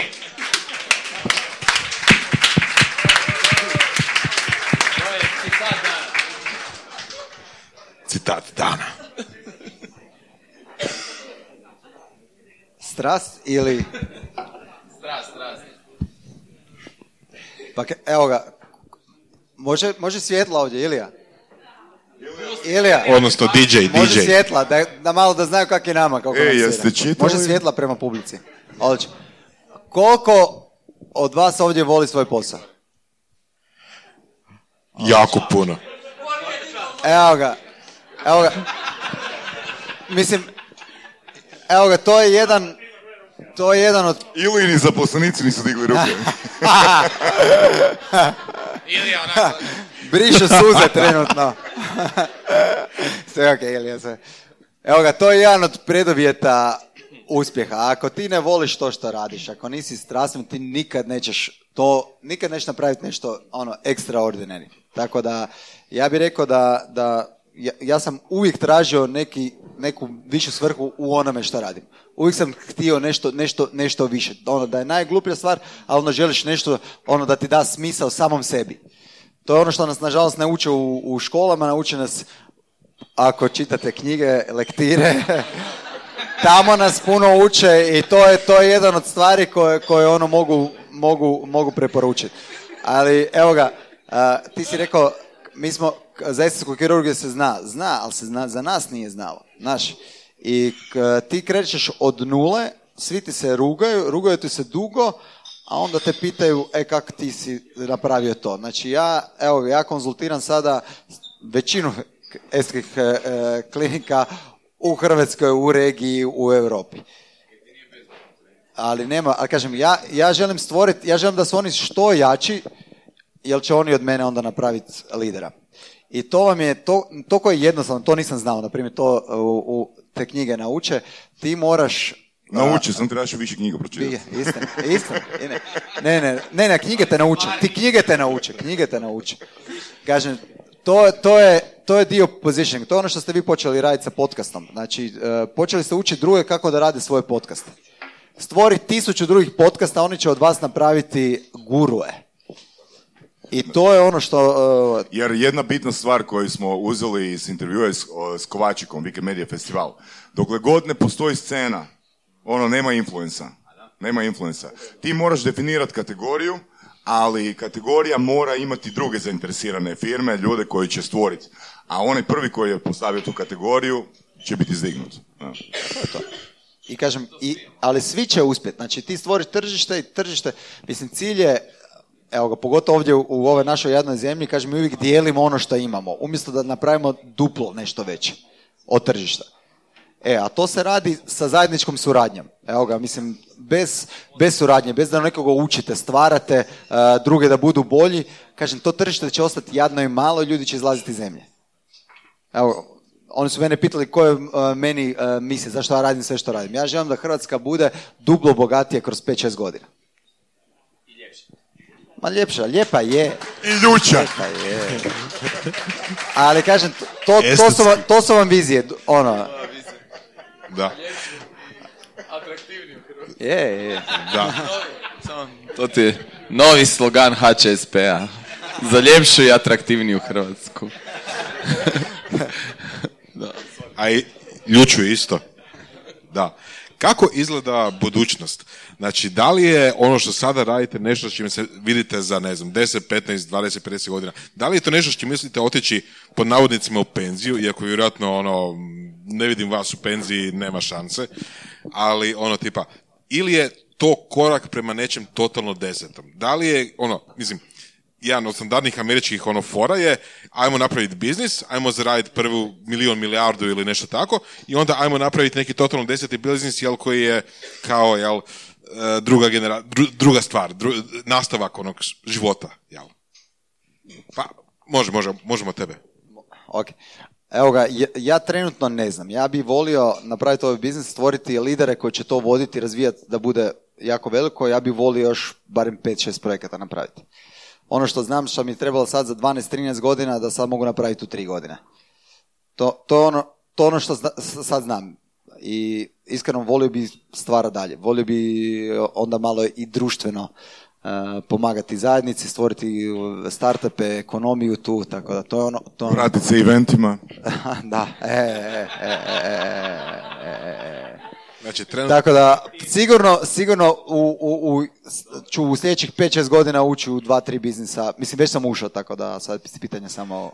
trenutno se čini da je idealni biznis remote konferencije. Korona, živjeli. Um, pa evo, ja iskreno, pa mislim, meni, meni, kaže, meni kaže da sam ja e, čovjek bez hobija, jer e, do sad zapravo ono, u zadnjih pet godina koji god hobi sam htio ovaj, napraviti je se pretvorio u neki posao, jer takav sam ono u glavi, ne znam, evo, spredno smo bavimo se američkim barbecueom, kao za jebancija pečemo roštilje, evo sad radimo evente, ono, znaš, mislim, Spojite se. ozbiljne evente neke. Ono, da, mislim, znaš, on, e, ne znam, e, ne znam, iskreno sad mislim, e, vidim se, u, da, vidim se u ovom zapravo nekak cijeli život, jer želim, ono, mislim da je, mislim da ovo kaj želim napraviti stvarno traje cijeli život, ono, neću se zadavati, ono, zapravo da ću reći za 10 godina ću biti najveći svjetski proizvođač ljutih umaka, ali mislim da to stvarno traje cijeli život, ali, ali Za pa ne, 15. a za 15, gle, pa ne 10, evo sad. Skroman sam ovak dosta. ali... vizija. ali mislim imam, a, imam, imam, imam da, imam, nek- imam neke druge stvari koje su, koje su, ajmo reći, neću reći usko vezane, ali koje mogu, koje, koje će mi opet da, iz tog nekog hobija pridonijeti. Zapravo sam pokrenuo već par projekata sa strane koje bi isto htio da narastu tokom vremena. Znači, a, mislim da sam, tak, da, sam, da sam takva osoba, da mogu jednostavno raditi više, više stvari odjednom. Jer ja se ne sjećam u biti zadnji put kad sam ja radio samo jednu stvar. Ono. Mislim, ja Ko žena, treba se upisati u arhitekturu. Da. Ti se smije. da, da. Niko se ne smije. To je, to je isto iz knjige ovaj citat, jel tak? Ok, samo malo, prije nego što nastavimo dalje. Kažeš više stvari odjednom, da uvijek se baviš se više stvari odjednom. A, Gdje je onda fokus? Da li je to Joj, nešto fokus- što je nužno? Ne, ne, gle, gle, gle, ali, gle pitanja, kuriš ono tipa. Da li, da li ti misliš po svom osobnom, subjektivnom a, nahođenju, jeli, da imaš fokus na jednu stvar da bi bio možda 10x, 15x, 20x uspješniji? Čisto subjektivno, znači ono, A, ovak, pustimo američke fore na ja, uh, znaš kaj, uh, ma ne, nećemo sad ići u filozofske neke rasprave. Uh, iskreno mislim da ne, mislim, mislim, da, mislim da nisam takva osoba. Da jednostavno se ja uh, ne mogu posvetiti jednoj stvari full. Jednostavno nisam, ja mislim da postoje osobe koje mogu biti ono full focus ono na jednu stvar usku ja vjerujem stvarno da neko, da neko na mojem mjestu će se posveti full, znači ono volim ljuto da je on sad u tome i da bi bio možda ono daleko uspješniji, ali s druge strane uh, ja mislim da sam ja naučio delegirati poslove. I da sam jednostavno, uh, znaš ono, imam dobru ekipu, imam super marketinški tim, imam super ljude u proizvodnji, ne moram pratiti sve, ne moram biti, znači došli smo do toga da ne moram biti, uh, jesam nužan da koordiniram cijelu priču, ali nisam nužan da znam svaki segment posla. Znači mogu se baviti drugim stvarima, nije se bavim drugim stvarima na uštrb toga, joj gle, uh, volim ljuto propada, boli me kurac, ono, ili ne znam da propada. Znači ono, čisto uh, taj dio. Mislim da jednostavno sam došao do toga da si mogu dozvoliti da ono se bavim u slobodno vrijeme barbikuom, to je slobodno vrijeme ne znam kaj je slobodno vrijeme. Da to, sam, bude sljedeći biznis. a, Da, da. Mislim da jedna od zajedničkih karakteristika gostiju koji smo imali u sur- surovim strastima, preko 200 ljudi smo intervjuirali, je ta da su jako brzo došli do toga da su nebitni, pod navodnicima nebitni, naravno uvijek su bitni, ali pod navodnicima nebitni u, svojoj firmi. Da su okupili ljude kojima vjeruju, koji su stručni, koji su sposobni sami dalje donositi odluke. Uvijek su naravno oni potrebni, uvijek su ono osnivači, founderi, jel, spiritus movec ako ništa drugo. Ali nekako zajednička karakteristika uspješnih biznismena je to da jako brzo nađu ljude kojima mogu delegirati stvari. Jel bi se složili? Ne? Da. Apsolutno, apsolutno. Mislim, ne, ne, mislim, ne, ne samo delegirati, ja, ja doslovno ono, ne znam, meni, meni je super kaj si ja mogu dozvoliti, ja, evo, sad sam bio u Vjetnamu tri tjedna. Znači, ja sam otišao u Vjetnamu tri tjedna, mail sam otvorio jednom, ono. Malo. znači, Vjetnam ima, Vjetnam ima manje potvrđenih slučajeva nego Hrvatska, tako da, eto, čisto da znate. Ali ne, mislim, čis- čisto o tome da ono, da, da si mogu, da si mogu dozvoliti godišnji odmor, meni je to onako ono, wow. Mislim, da se razumijem, ja sam i dalje dva, tri sata dnevno pazio kaj se dešava jer takav sam, ono, znači ono, cijelo vrijeme sam na mobitelu, ovo, ono, ali to je jednostavno ono, ta neka ono ljubav, neću reći ono, meni je glupo, e, idem na godišnji maknut se od posla, kao, znaš ono, to je kao ono, maknut se nečeg, ono, gle, volim to, zakaj bi se micao od toga, ne, nego ono, kao, volim putovat, pa ono, okej, budem usput dva, tri sata dnevno odradio nešto. Da. Moja misija je bila da uspijemo otići iz firme i ne biti na telefonu 2-3 sata dnevno i to je bio moj najveći uspjeh, to sam uspio ove godine napraviti skoro, ali sam bio full blizu. Baka, fakat sam se uspio isključiti, isto tri tjedna, ali ono, Argentine, pa onda nema korone tamo. Nego vratio bi se na tvoje pitanje koje sam međuvremenu zaboravio, dragi kolega, molim vas podsjetite me šta je bilo vaše pitanje. Budućnost. Budućnost. Da. Izvolite, Kelner, dajte, molim imamo vas. kvotu, E, moramo konobar, kvotu. Saša, imamo kvotu. Ehm, joj, ja se ne vidim ono vječno u ovom, majke mi. Meni je ovo super drago, je to strast i ono, moraš biti nekom trenu realan, ono, imaš jedan život, imaš jednu priču. Evo, skup, ja se fakat ne vidim u tom A šta bi htio? Di se vidiš? Di se Ne. vidiš za deset godina? Jer ja se, ali sad, pitanje je o čemu se ja to ne vidim. E, mi smo počeli raditi stvari koje su dizajn interijera, koji je komunikacija kroz interijer, posao, biznis, dakle da li to dobro radi, kako radi, to, tako dalje. I onda smo prije par godina shvatili da će internet tu biti retail i da mi realno uskoro nećemo imati šta raditi. I onda je bila lagana panika, jer ono šta ćemo mi zaista raditi ako internet toliko dobro ubija taj retail. I onda smo išli ono, ja sam se malo povukao u osamu, u svoje... serem. Serem, to je istina, ali sam otišao na, na tri dana u Gorski Kotar, nije puno pomoglo, jer sam jeftinije. Pa je bilo onak totalno ono fail, ali je zvučalo dobro. Bez veze. Prespavao sam sve. S- Pokušao sam da glusam cijepanicu kad sam ću osjećati drva na klupi ovo odleti u šumu. Kao jebi što, ne mogu ga nije sjeći drvo. Koliko vas, ajde svjetlo, koliko vas zna sjeći drvo? Šalim se, nemojte paliti svjetlo, ne. Još bolje, koliko vas mrzi kad su pali ovo svjetlo? Cijeli prvi red. Ne, nedovoljno, nedovoljno, samo prvi red. Znači, ostali su Ono, fajni. stvarno. Da.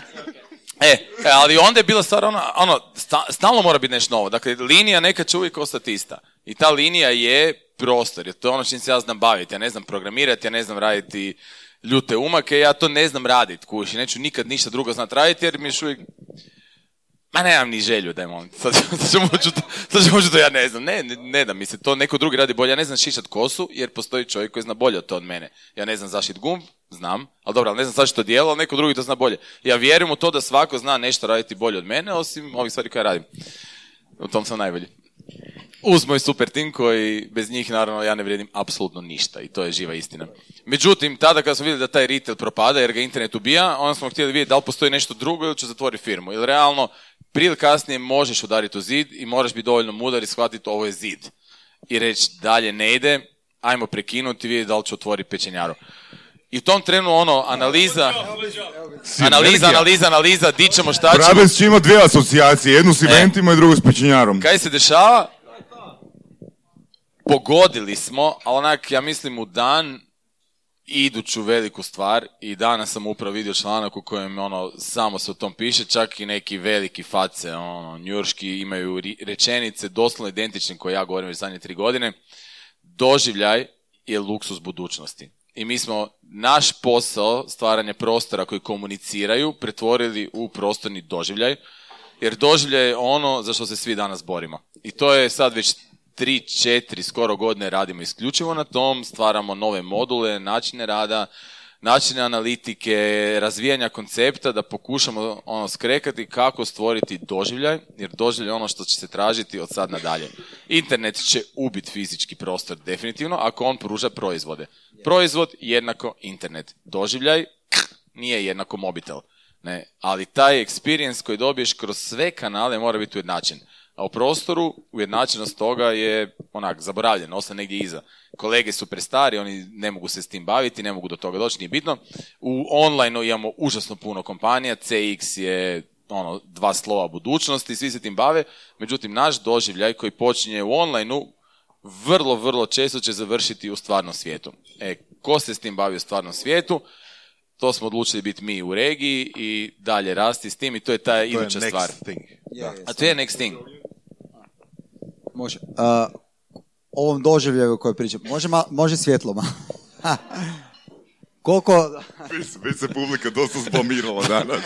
samo da znate kako je nama, na cijelo vrijeme nam... uh, a, taj doživljaj...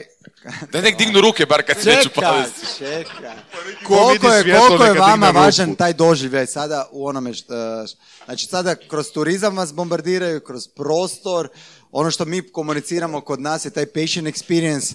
Koliko je vama to važan? Može ruke. Je, je vam bitan ili nije bitan? Pa, evo ga. Koliko ovo Možete svjetlo utječe na vaš doživljaj ove konferencije? evo ga, evo ga, ovo je već bolje. Kažem, tako da, to, to je definitivno next thing i to je ono što Amerikanci su malo ispred nas, oni već ja to rade godinama, ali u Europi se malo manje priča i to je možda prilika za mnoge. Znači, kako taj experience poboljšati, ali to ne samo u, u, u, u proizvodu, nego u kup- kupovini, u, u pre- pre-sale, post-sale, znači to je nešto, tu, tu će biti najviše vrijednosti u budućnosti. Ko to zna dobro hendlat, taj će biti jako Ali uspješan. opet u tome svako je u svom segmentu. Tako. Online experience, sve to mora biti povezano, jer mi više nemamo razliku između toga. Customer experience. Ali naš fokus je ono u čem smo dobri. Mi smo dobri u fizičkom prostoru i mi ćemo to primijeniti ovdje. Tebi će to trebati, sad ću ti vizitku poslije. Du, Vrati u shop, daj mi review. Dučanu Badalićevoj nije prošao. Ne u. Znam da jeste, znam Zaki U nisi više o. Badalićevoj, ali o tom ćemo pričati malo kasnije. Da. I Saša, ova žica služi da mikrofon radi. Slučajno je isključen. imamo tehnički kolega. Voras. Tehnički problemi, tehnički problemi. A, da nastavimo onda u onom smjeru delegiranje. Daj mu vrati to. Ne, pa razgovarat ćemo poslije, nije to Ma sad... ne, ma ono- poslije, naravno. Očekivao sam jebi se. Ovoga, e, jedna, jedna zgodna stvar od Vrabeca, još sam da to nadodamo. E, ti si išao sa pretpostavkom da fizički prostor će raditi s minusom, jel tako? Pa, u biti- Ali si išao s određenom Pa mislim, idejom zašto znači ovak, prostor. mi smo kad smo otvarali, kad smo otvarali prvi shop, uh, znači da, to je bilo u Badalićevoj, uh, mi smo išli s pretpostavkom, gle, uh, onak, sad dobro radimo online, dobro radimo ono u, u retailu, odnosno u ostalim shopovima, ajmo otvoriti showroom. Znači, to je bilo prvo. Uh, onak, ali al mi je bilo kao, ok, nećemo otvoriti showroom kao volim ljuto, nego ajmo napraviti nešto gdje će actually u nekom trenutku se moći za, zaraditi, mislim ne zaraditi no lova, bar da ono se pokrivamo. Uh, I onda smo napravili novi brand koji se zove Spicy Days, uh, di smo objedinili Chili Spice Barbecue Beer. Znači, uh, Čekaj, čekaj, čekaj, malo, malo sporije, malo sporije. ljute umake, uh, barbecue umake, hrpu začina i kraft pivo. Zašto drugi brand? A, pa drugi brend je išao baš zato da ljudi, znači ako se dućan zove volim ljuto, niko neće unutra ući kupiti pivo. Mislim, ili će, ili će, Pa, to je još jedna moja ljubav koja je, ovoga, volim, volim kraft pivo, evo, to je, evo. tako da, stvarno, ono, imam, imam hrpu, imam hrpu prijatelja, znači znam, ono, hrpu pivara i to mi je nekak stvarno, ono, strast i ljubav e, i to je bilo ono na, na prvu, ali, mislim, s druge strane, s poslovne neke strane je to bilo, e, ajmo privući još više ljudi unutra. Ili druge ljude. Ba, druge, druge ljude, da, možda koji zapravo i ne jedu to ljuto, jer meni ono, znači mi imamo takve marže na pivama, mislim općenito marže na, na, na kraft pivama u Hrvatskoj su ono koma, znači da zaradiš moraš prodati šleper. Uh, kraft pi- mi imamo- mi imamo 200 etiketa, znaš ono, ne prodamo šleper, ali lo, popijemo dosta sami, tako da je to ok. ali gle, ali ti znači doslovno, ti doslovno radiš obrtaj na tome, pokrivaš se, ajmo reći, i ti, tim ljudima možeš ponuditi svoj proizvod ili neki drugi, ali naravno svoj nudiš jer je to primarno. Znači, mi smo napravili showroom u kojem smo skupili uh, tipa sedam puta više ljudi neka bi skupili da se shop zo, za, zove Volim ljuto. Naravno, to je trajalo tri godine, gubili smo novce neko vrijeme, ali sad smo profitabilni i zapravo nam jako dobro ide. Jedino kaj mi je zapravo žao da i dan danas ono ne znam, mislim da više od 50% ljudi ne zna da je Spicy Days u vlasništvu Volim ljuto. Ja sam mislio da će to biti ono jasno od prvog dana, ali nije. Tako da ono, ljudi jako Jel teško bitno? shvaćaju Jel bitno? pa, ma mislim, gle, u, ne, u, nekim, stva- u, nekim, ma u, nekim stvari, u, nekim, u nekim stvarima je, ali dobro, recimo nama, evo sad nam više nije bitno jer smo profitabilni, ali zapravo me ta profitabilnost od prvog dana uopće nije bila bitna, ja sam očekivao da ćemo dvije godine raditi s minusom. Radili smo godinu dana s minusom. Uh,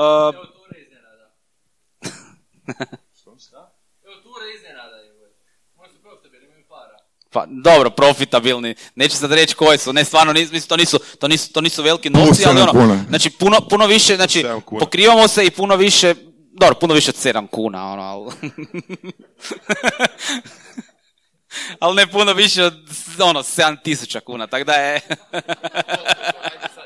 Pa ne, mislim, imam statistike, ali nije, nije, nije, to sad bitno. Znači, nama je dalje, nama je dalje misao vodilja, znači, progurat tu kulturu kraft piva, progurat eh, te neke proizvode koje ne postoje u Hrvatskoj i naravno, naravno gurat, eh, gurat naše ljute umake i ljude upoznat s tim. Tako da ono, taj fizički shop, nama ono od prvog dana, velim, mi smo ono, ljudi, ljudi otvaraju shop, pa onda otvaraju web, a mi smo otvorili web nakon pet godina shop, kad smo vidjeli da bi si to mogli priuštiti. Što je jedinstveni doživljaj u tvom dućanu? Dakle, mimo proizvode na policama, šta je ono ekstra što ti pružaš ljudima koji se odluče izaći iz svoje kuće, sjest u auto, vozit se, izaći na kišu, tražiti parking, ući unutra. Šta je to što im vratiš? Pa ovak, e, znači prva stvar je da recimo od e, 500 proizvoda koje imamo u dućanu, barem 200 se može probati u svakom trenutku. Znači imamo degustacije, ne piva, nemojte se ponadat, nemamo piva, nemamo na degustaciji, mislim ponekad imamo, Samo ali to je- deci, samo deci, ali to je onak. samo ovaj, pon- ponekad. E, ali generalno, znači sve, sve naše proizvode, volim ljuto, možete probati u svakom trenutku. Znači to je ono kaj vam online ne pruža. E, druga stvar je da, da će ljudi koji rade unutra su stvarno ono, e, ljudi koji znaju e, sve o tim proizvodima. To, znači, to nisu proizvodi koje možete naći u konzumu, koje možete naći bilo. Znači, to je, vi dođete, vi vidite 500 proizvoda koji su vama, znači, barem 80% su vam novi. Znači, vi ne znate kaj ćete kupiti, ali ljudi koji rade unutra će vama doći opisat vam Uh, znači sve, ako, znači ako, ako ne mrete probat, opisat će vam toliko da imate osjećaj kao da ste probali. U tome je stvar. Znači, Znači, kvalit- toliko su dobri u opisivanju. Pa To mislim, su, to su šta, studenti, ono, književnosti? Ne, ba nisu, nisu studenti, ljudi na, stal, na, na stalnoj plaći su, ne, ne, ne uzimamo više, ovaj, imali smo prije studente, ali smo baš odlučili ljude zaposliti jer je jako teško, mislim to je ono, to, to je baš, to je, to je ozbiljan posao, to je stvarno ozbiljan posao gdje ti, mož, gdje ti moraš ono znat e, svaku stvar o 500 proizvoda. Znači ono, to, to nije više ono, ra, ra- rad u trgovini, to nije teta na kasi koja kuca, mislim svaka čast njoj da se razumijemo. Ja stvarno ono, to je isto posao, ali, ali to nije ono posao jednolično. Znači ti moraš doslovno prodat taj proizvod. To je ono, ti moraš, nje, ti moraš njega opisat, moraš mu dati da, da proba, a on ono uopće ne, ne zna da li želi taj proizvod. Moraš ga pozicionirati u umu konzumera. To je treće poglavlje, jel tako, ako se dobro sjećam u knjizi.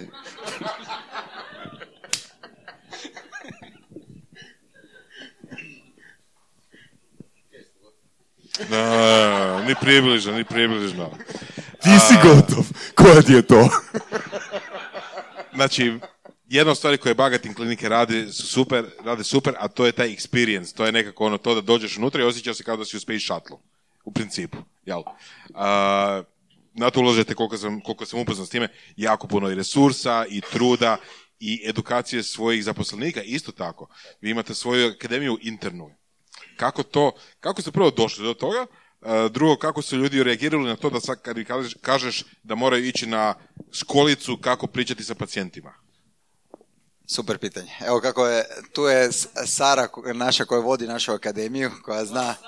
Bravo Sara. E, DJ Pool, DJ Pool. A, pa mi smo 2015. kako smo rasli, ja- ajmo reći, dosta naglo, e, nešto je, ono, ajmo reći da nam je falo u organizacijskoj kulturi, nije to bilo kao kad smo bili mali. Kad smo bili mali, manja klinika, to je bilo to, ono, ja bih rekao da dosta je zabavno, obiteljski i to. Kad se počeo širiti tim, to je bilo teže ovaj, kontrolirati taj, taj neki osjećaj zaposlenika. Ako želiš osje- dobar osjećaj klijenata, moraš prvo svojim ljudima uh, priuštiti dobar os- osjećaj. I onda smo od 2015. Uh, došli do toga da radimo akademiju, da radimo fokus na soft skills i na organizacijsku kulturu. Prva akademija dobili smo stvarno super spikere i to je bilo kao da smo otvorili Pandorinu kutiju. Stvarno je bilo, evo ga, pričali smo o, prva m, akademija je bila davanje feedbacka. Tako da sve ono što su naši ljudi pet godina držali u ormarima, ispod e, stola, ispod tepiha, sve su počeli bacat van. Tako da to je bilo tri mjeseca kaosa. Ali Jo, I ti si otišao u Gorski kotar. ono. onda sam išao, nije, moram priznati da sam, primao sam udarce ta tri e, mjeseca, ali to je najbolja stvar koju smo napravili. Jer smo počeli pričat, počeli smo slušati feedback e, ljudi, što je, evo moram priznati, nije uvijek ugodno, ali je jako bitno. Jer ljudi su ti koji stvarno se i vežu za, za organizaciju i žele da organizacija uspije i trebaš, trebaš puno pričati sa njima. Tako da smo te akademije, mi napravimo, uh, prije smo radili 10, sad radimo između 6 i 8 godišnje i to subotom. I mi dovodimo ono, sedam trenera vanjskih koji onda rade sa našim timovima. Radimo, radili smo od vizije, misije zajedno, uh, vrijednosti, kulture, znači uključili smo naše ljude u stvaranje naše organizacijske kulture. Da, zato što dio pozicioniranja je ono što ljudi osjete i vide kada Tako. dođu kod vas. I to mora biti... Jeli, Mora biti super. E, ali kažem, zato što nama je misija je ono, nama je stalo.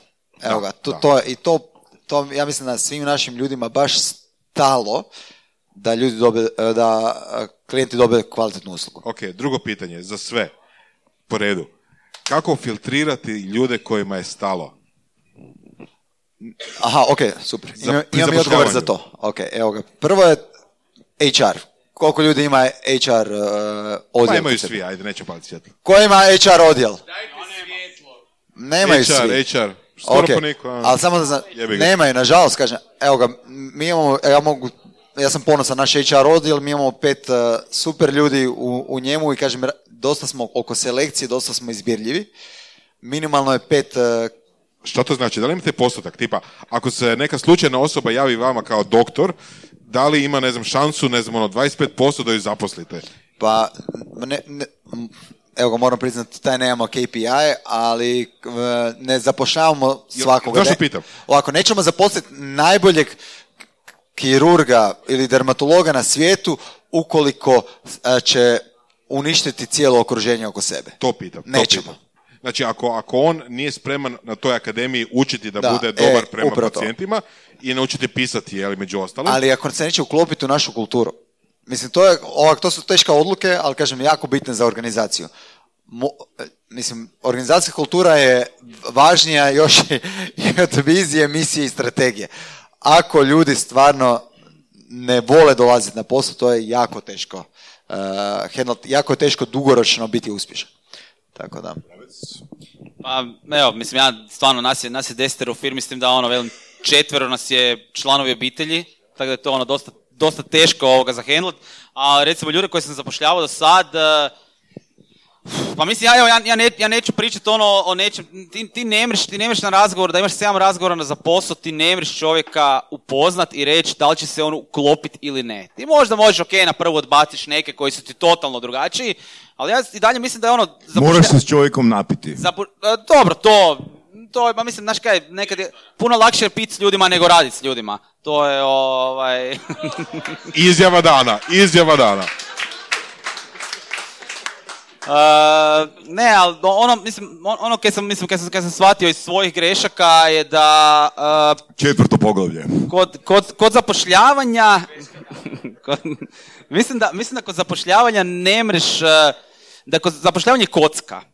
Znači to je ono, tebi se neko svidi na prvu možda, ok, imaš taj osjećaj, super ti je ovo ono, ali kasnije ti, to, to, to više Ok. nije to. Zapošljavanje je po meni kocka, ali onda gle, e, budi, ja znam, mislim, sad neću reći budi muškarac, jer ono, ima i ženskih direktora. To reći, ali budi, budi, znači, e, budi, Budi dovoljno, budi dovoljno odgovoran i onda u trenutku kad skužiš da to ne valja, nemoj to odgađati, nego daj otkaz. Znači ono, nemoj ti Ok, sad ono, bravo. znaš, mislim da, je- mislim da je to veliki da. problem ljudi, da jednostavno ljudi onak kao, joj pa daj još jednu priliku, kao bio mi je ok, bio mi je ok, to je moj izbor, kao, ne, ako, ako, neko, ako neko ne valja, e, mislim da, je, da ga se treba riješiti, ono, mislim riješiti. Ok. Treba mu dati otkaz, jednostavno ono, ne mogu svi ljudi raditi svugdje.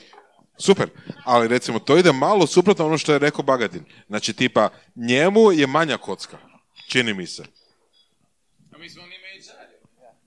Uh, gle, pazi, mi smo, mi, smo manja, mi smo manja firma. Kod nas je, Kje to znači Geber?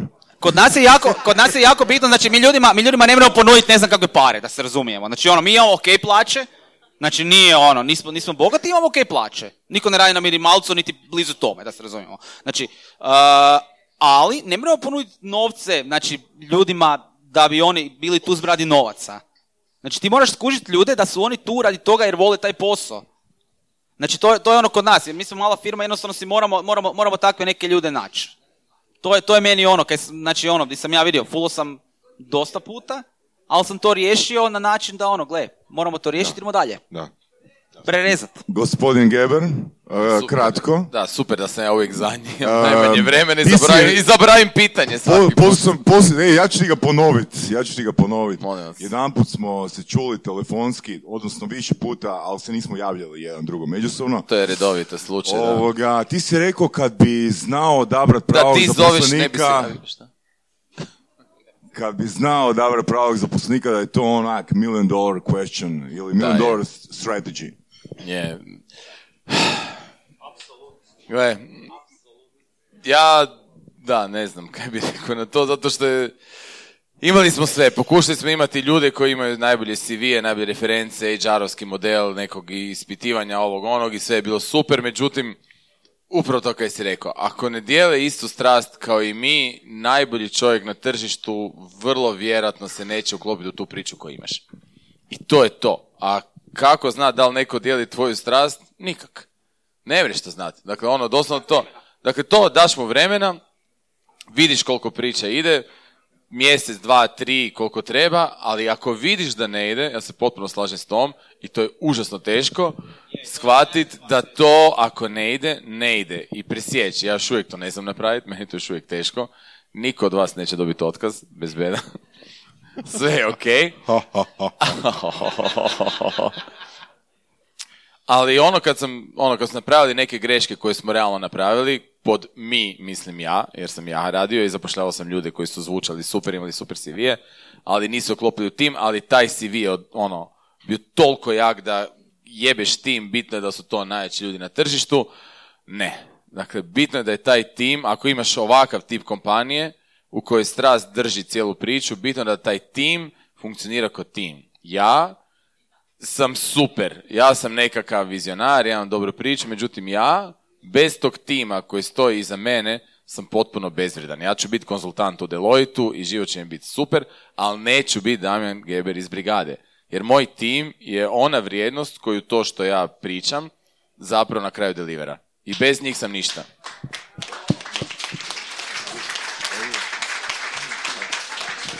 A Dominik mi je miljenik. I evo, zadnje moje pitanje je ove večeri. A, kako, šta je, šta je prvo što doživi vaš idealan klijent? Prva stvar koju doživi... Šta znači idealan klijent? Kako je to pitanje? Pa, Poglavlje sedam, Tipa, Geberu. tipa klijent iz snova ili ono... evo, evo, može, može, Klijentica, ne može. govori klijent, Znači, jer na klijent- studirao. Klijent iz snova, klijent iz snova ima prvu interakciju, prvu smislenu, značajnu interakciju sa brigadom. Kako ona izgleda? To je pozicioniranje. Dakle, klijent iz koji ima prvu značajnu interakciju s brigadom, pod brigada mislim ja. Nećemo ići u te detalje. Može. Jer ja više... Znači, postoji detalj. Ja više nisam taj tip. Prsten, dobro. Aha, klijentica iz snova je bila. Aha, dobro. Dakle, Ok, sljedeći ja po redu. Ajmo pričat, tvrtka iz snova. Dakle, tvrtka iz snova koja dođe s nama je tvrtka koja zna šta radimo. Dakle, za početak oni znaju čime se bavimo i znaju Super. šta žele od nas. Super. Evo, i, I kako je to. prva interakcija vas? Prva interakcija je, o, bog boka ima, mi, mi smo super, vi ste super, kaj ti kaže, kaj nemam pojma, kaj interakcija. Šta, Je, da, li, ono, da li oni prvo dođu u vaš prostor i vide fantastično uređen prostor je interijer koji je ono super. space shuttle? Ne, mi imamo određenu listu, imamo pet nekakvih kućica po kojima segmentiramo svaki potencijalni projekt. Postoje određeni bodovi i po tim bodovima na kraju vidimo da li taj projekt koji nam je prišao je nešto što ćemo raditi ili nećemo. Šta donosi tri put više bodova od svih ostalih četiri kućice?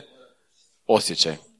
Kakav je naš osjećaj tog prvog sastanka je 15 bodova, sve drugo je po pet. A ovo drugo je Zanimljivo. e, viša vrijednost, e, inovacija i tako dalje. Nekih ono, stavili smo neke parametre, ali gut feeling, dakle onaj osjećaj koji imaš na tom prvom sastanku sa tom osobom i ono što donosi tri put više boda od svega ostalo. I on kad se sve to zbroji, gledamo gdje smo upali s tim, da ili ne. Super.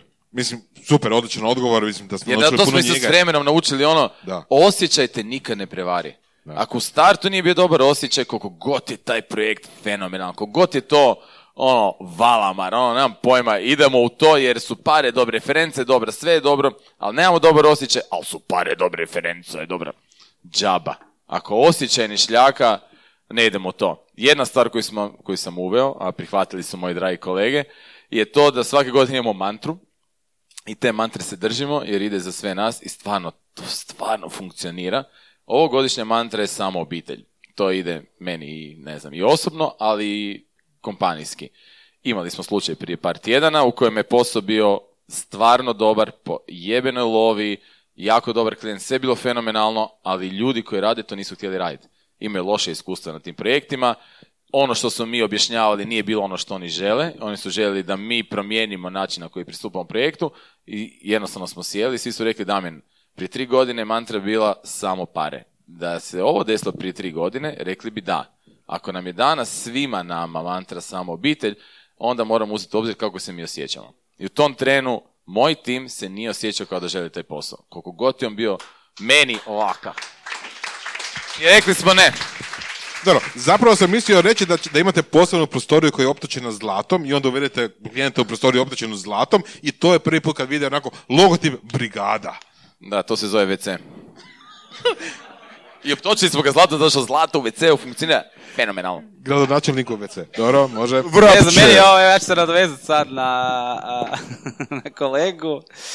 Malo me ovaj, malo me ovo, ovaj, kak si rekao, mantra, samo obitelj, malo me to podsjeća na, na neke tu ovoga zapošljavanja lokalna, znaš kako to ide u Zagrebu i to. samo obitelj i to ono. ne, to je kroz, to je to samo, za, sa- sa- samo šala, ne, bi- da, ne, da me neće krivo shvatiti ovaj. E, prvi doticaj s- znači klijenata s nama. a, pa mislim, mislim da je to, mislim da je to generalno znači Doticaj, ne dodir. doticaj, znači Znači, mislim da, mislim da je to i dalje stvarno da ljudi e, većinu, većinu to, većinu stvari vide kod nas online. I onda dolazi, ne znam, live chat u 11 na večer, ja sam slučajno na kompu i kao, ok, ajde idemo odgovoriti čovjeku i čovjek se javlja, pozdrav narudžba. Mislim, imamo web shop da se razumijemo. Ja rekao, dobro, recite mi, izvolite, ovdje Goran, kaj bi htjeli naručit. Mislim, inače nisam na customer supportu, ali sam u 11 na večer kad niko nije rekao, ajde, odgovorit čovjeku. Ovaj, pa da, ja bih htio kao e, neke ljute umake. Pa rekao, dobro, evo vam kao link, evo tu su vam kao svi ljuti umaci, pogledajte. Ako trebate, evo imate ljutinu od 1 do 5, svima izlistano, možete filtrirati, sad ja pišem ono, znaš, A čovjek je samo htio najljući. Ne, ne, ne, ne, ne, nije, nije uopće to stvari, sad ta rasprava Čovjek je ide. samo I htio sad- u 11 znači, on s nekim sad- pričat. On je, da, doslovno završava na taj način da čovjek hoće pričat s nekim, jer se ja 20 minuta kasnije nalazim u jebenom live chatu gdje me lik pita zakaj su vam etikete prozirne, a, a na drugom umaku nisu, ono. Tako da ono, mislim, i dalje, znači ono, nisu, mislim, mogu bi biti bezobrazan prema liku, ali ne želim, jer jednostavno, ono, i to je, i to je možda kupac, mislim, ja ne znam ko je taj čovjek, tako da ono, stvarno pokušavamo ono, odnos prema kupcima, maksimalno, maksimalno biti ono, znači, odgovara se na, mislim, to, to svi znate, odgovara se na sve upite, čim prije, uh, jako smo pristojni, jako smo ono ljudima, znači ono neko ako hoće samplove, pogotovo recimo od restorana šaljemo, tako da ono, te stvari, mislim, to su neke ono standardne stvari, mislim, meni je to bar standardno, ono, meni je, meni je recimo najbolji, najbolji, eh, najbolji odnos s kupcima nam je kroz, eh, kroz dostavnu službu koja je dosta loša ponekad, u zadnje vrijeme dosta bolja zapravo, ali recimo šaljemo robu GLS-om. Uh, znaju razbit mjesečno po 5-6 paketa, mislim imamo ono staklene bočice. Uh, najbolji odnos s kupcima vam je to kad vam se čovjek javi kao, e, razbili ste mi paket, ovo, ono, i njemu kažete, uh, pa kao ispričavamo se, evo, dostavna služba je kriva, ali mi vam sutra šaljemo taj paket kompletno novi. I onda se čovjek kaže, ne, ne, pa kao samo jedan umak se razbio. Ne, ne, vi dobijate kompletno novi paket. Znači, taj čovjek, znači, taj čovjek je doživotni kupac. Dobro je Mislim, znat, kaže možete. Geber. A mislim, ako će to neko iskoristiti, mislim svaka mu čast, ono, evo, može, ali stvarno ne, mislim, to je ono, to se recimo pokazalo, to se, to se pokazalo ko stvarno ovoga, ono, jedna, jedna od najboljih stvari, ti ljudi nas, ti ljudi nas štuju, ono, praktički ko, ko bogove, znači to su ono, doslovno doživotni kupci kojima To je tako stvar pozicioniranje. napravite. A, Ognjena. Prvi kontakt. Ili, ili nešto drugo. Prvi kontakt. Prvi do, doticaj bez dokta, ovaj, dodira. Ovaj, a isto, mislim... Je, je, je, je. Ali... Evo ga, ovo, je... A? Online, mislim, kažem, mi smo dosta prisutni, tako da i imamo call, call center je, call center odgovara na sve upute, na svim mogućim platformama smo, tako da, probajte. I u 11 naveć. A? Koja je Telefon. Telefon. Telefon. Znači, tu smo, evo, to... Cold calling ili inbound? Ne, ne, ono, kad neko zove, mislim, razlika između kad neko pošalje na chat, na Viber, na ovo, znači na telefonu je, na telefonu smo 55%, tako da. Ali možete pomoći da dignemo se na 60% ako, ako želite. Sa narudžbama. I tak. Ovaj, a, ali e, call centar, istrenirani call centar, profesionalni call center, ponavljam, mi smo nekad bili, imali, bili firma od 10 ljudi, tako da znam sve procese kod koje prolaziš i vjeruj mi, ovo, uživaj sada, o, o, ovo je jako bit. Što ideš više gore, moram, moram priznati da, da, da je što teže, tako da. Ali evo ga, mislim da moramo završiti. Hoće biti pitanje iz publike ili? Evo ga. Izvolite. Pitanja iz publike? Kako vam možemo pomoći? Navikli su se. Jel imamo pitanja iz publike? Evo jedna tamo. Za koga? A, znam, ko, je, znam ko je. I vidimo se. Znači, pozicionirali ste se u Hrvatskoj kao broj jedan ili u tom slučaju svi znaju za vas. Koji je sljedeći korak, tako da recimo jedan šveđanin zove Damjana, jedan Meksikanac zove Gorana ili ne jedan Amerikanac zove Ognjena. Da se oni pozicioniraju na svjetskom nivou, europskom nivou i tako dalje. Da li imate planove za to i šta? Jel treba, e, jel treba ponoviti pitanje, ste svi čuli? Treba, treba da se snimi. A- aha, ok. Nisam čuo sad. Se. Znači, pozicionirali smo se prvi ovdje, šta bi trebalo da budemo Euro, u Europi poznati, tako? Konkurencija je puno. I šta bi mi napravili? Ili šta radimo i šta, šta razmišljamo raditi? Ok, da, evo ga, mislim, hoću ja ili ćete, gospodo, evo kad.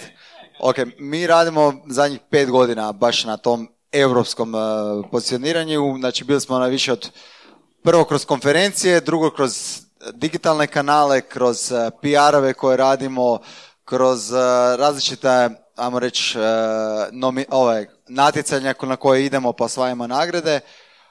A, Zatim organiziramo evente koje, i, o, nakon dvije godine što sam sa Cleveland klinikom koketirao, dobili smo ih napokon u Dubrovnik u trećem mjesecu i nažalost nismo Onda je održali. otkazano. Da, nažalost je otkazano, ali to je jedan od, od stvari. Znači, po- povezivanje co-branding sa najboljima na svijetu, tako da i vaš brand izgleda malo bolje. Znači, mi smo u Dubrovnik trebali dovesti i Cleveland Clinic i Mayo Clinic, ne znam je ko čuo za prve dvije klinike na svijetu, ali uz to ra- radit ćemo dalje, neće nešto ovo zaustaviti, znači napravit ćemo i edukacije sa njima, znači hospital management za cijelu Europu, znači jedna mala klinika iz Hrvatske će dovesti Cleveland Clinic da uči e, lidere u, Europi Hrvatske. Znači, morate biti malo think outside the box, povezivati se sa najboljima i napraviti ono najbolje što znate. Ali kažem, nije jedna stvar, mi radimo stvarno, ono, ja bih rekao neki marketing mix u toj komunikaciji da bi to e, uspjeli napraviti. Da li vas dvojice želite dodati nešto još? Pa ti si naš biti Gle, ja sam onak htio potonuti ono sve Korona. svima. Budimo realni, ono, jako je teško uspjeti van Hrvatske, ako si iz Hrvatske. Mi smo pokušali na sve strane, teško je. Mi smo nekakva čudna Kosovo, Albanija, zemlja tamo negdje pored Srbije i stvarno je teško. Kuš, ne shvaćate se dovoljno ozbiljno, postoje nekakvi kanali, pokušali smo sve, spojili smo se sa Grey grupom, WPP je ušao u brigadu, uzeo je 50% firme, dakle dogovorili smo partnerstvo. Partnerstvo, za razliku od tebe, nismo se prodali.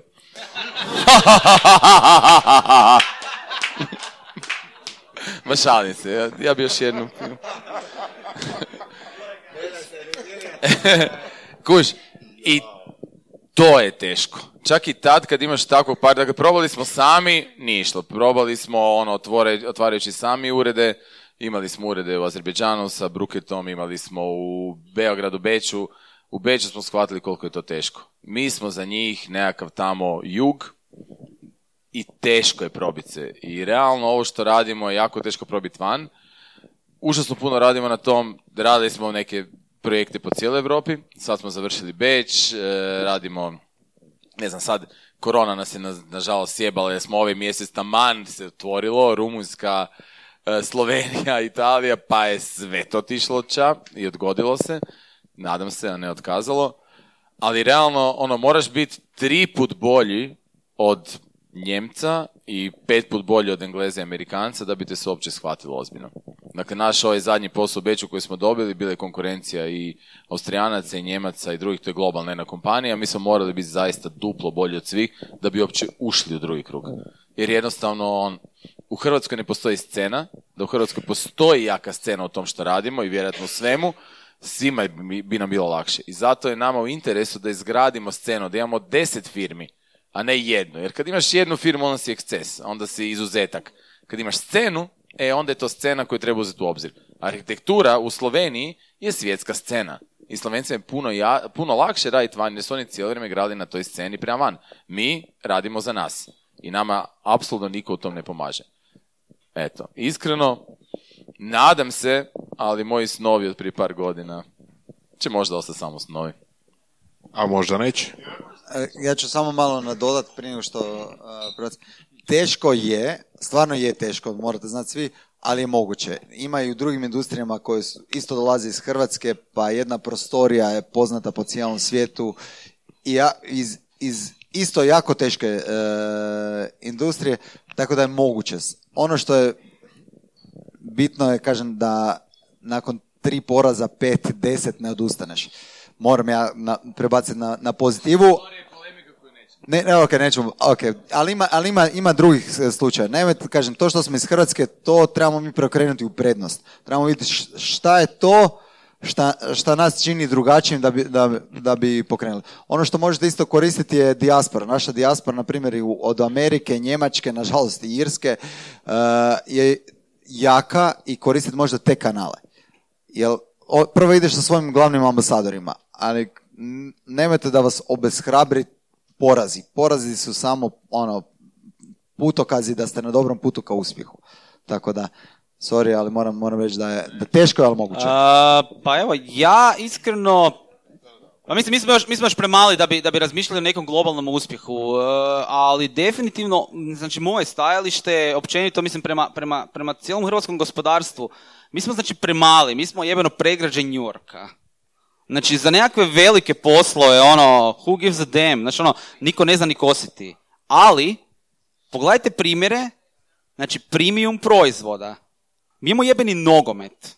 Znači, mislim, ja mrzim sport, da se razumijem, ja nemam pojma, ono, ja sam čuo za Luku Modrića prekjučer, ono, mislim, ali, znači, svi na svijetu su čuli za njega, ono, znate, znate o čem pričam. Znači, mi onak imamo Mi smo nogometna velesila, ima nas 4 milijuna, brate mili, ono, Njemačka ima, ne znam, 27 milijuna nogometaša. Tako da, znači ono, mi moramo imati premium proizvod, moramo biti najbolji i onda možemo uspjeti. Mi ne moramo biti masovni proizvod. Pozicioniranje.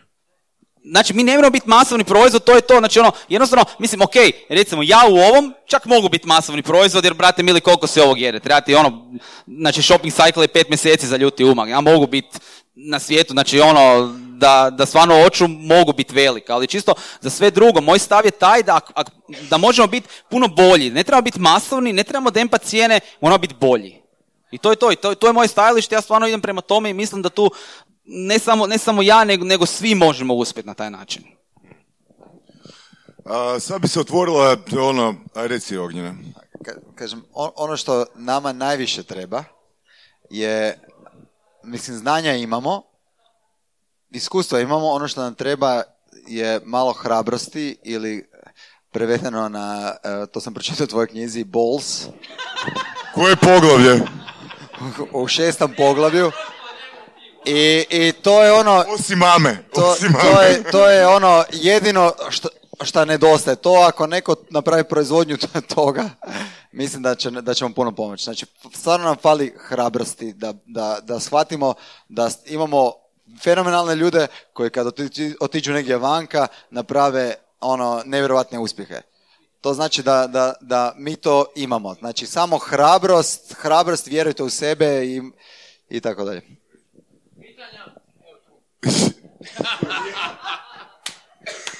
Ajmo, jedno pitanje. Kak, kak se zove, kak se zoveš ti? Ok, ajde. Pitanje unutar šest riječi.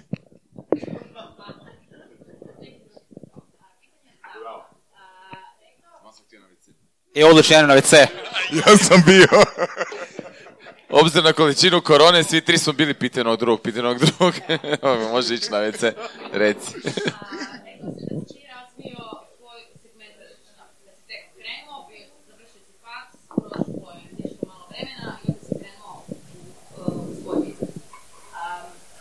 Što je ono točno, kako si, što, što si radio uh, tih prvih godina dvije dok se radi na razvoju?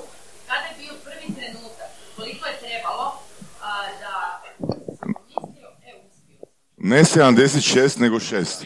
Uh, Geber, sad će on sad na dugo i na široko. Neću, bit ću kratko. Moraš na WC. Ponovi pitanje. Ponovi pitanje. Ponovi pitanje. Dobro, e, pitanje, hvala na pitanju, zaista iznenađen sam kvalitetom ovog pitanja. Dozvolite, ja vas nisam prekidao. dakle, dosta smijanja, nemojte, moram biti ozbiljan. Ovo je zaista ozbiljno pitanje, kolega, dajte se, ozbiljite. Po- e, ako još neko kaže ponovi pitanje, Majkoviću ponovi pitanje. Korona. Dakle, pitanje je ka- kada sam shvatio da to što radim je uspješno i šta sam radio prvi godinu, dvije Lijepo si to sumirao, da. tog posla. Jesam dobro shvatio. Jesam. Gle, prvi godinu, dvije sam mislio da to neće nikad uspjeti, da ćemo propasti i da to nema nikakvog smisla. Evo, to je potpuna istina. Početak je bio najgore recesije, započeli smo brigadu kad je zaista sve krenulo nizbrdo i kad su svi rekli daj ne budi lud, onaj tren o kojem sam pričao su svi moji kolege počeli uzimati poslove u državnoj upravi, gradskom e, odjelu za graditeljstvo i ne znam šta, jer Dobro povezani kolege. pa i sad, sad su mi korisni, onda sam mislio da su luzeri. A oni su mislili da sam ja totalni luzer, jer sam dao otkaz na sigurnom poslu i moj tadašnji najbolji prijatelj, isto kolega, nije htio pokrenuti biznis sa mnom jer je imao siguran posao. On je ostao godinu i pol dana nakon tog bez posla i bilo je totalno sranje, ali ja ga više nisam tad mogu uzeti jer sam ušao u nepoznato, potpuno nepoznato. Imao sam viziju, znao sam šta bih htio postići i bilo je stvarno teško. Sad obzirom na to da svi nagovještamo krizu koja će zaista, evo, sorry na depresiji i ovog svega, ali mislim da će nam biti teško. Ne neizdrživo, ali teško. Tad nam je bilo teško. Naše prve godinu, dvije, tri, četiri su bile stvarno, ono, sklapanje kraj s krajem, hoćemo uspjeti, nećemo, građane nekakvog tržišta i dan i noć. Dakle, doslovno dan i noć rad. Moj fizički rad, mojih tada dvoje kolega koji su bili u toj prvoj brigadici. I jako dugo nam je trebalo da shvatimo da smo uspjeli. Sedam godina.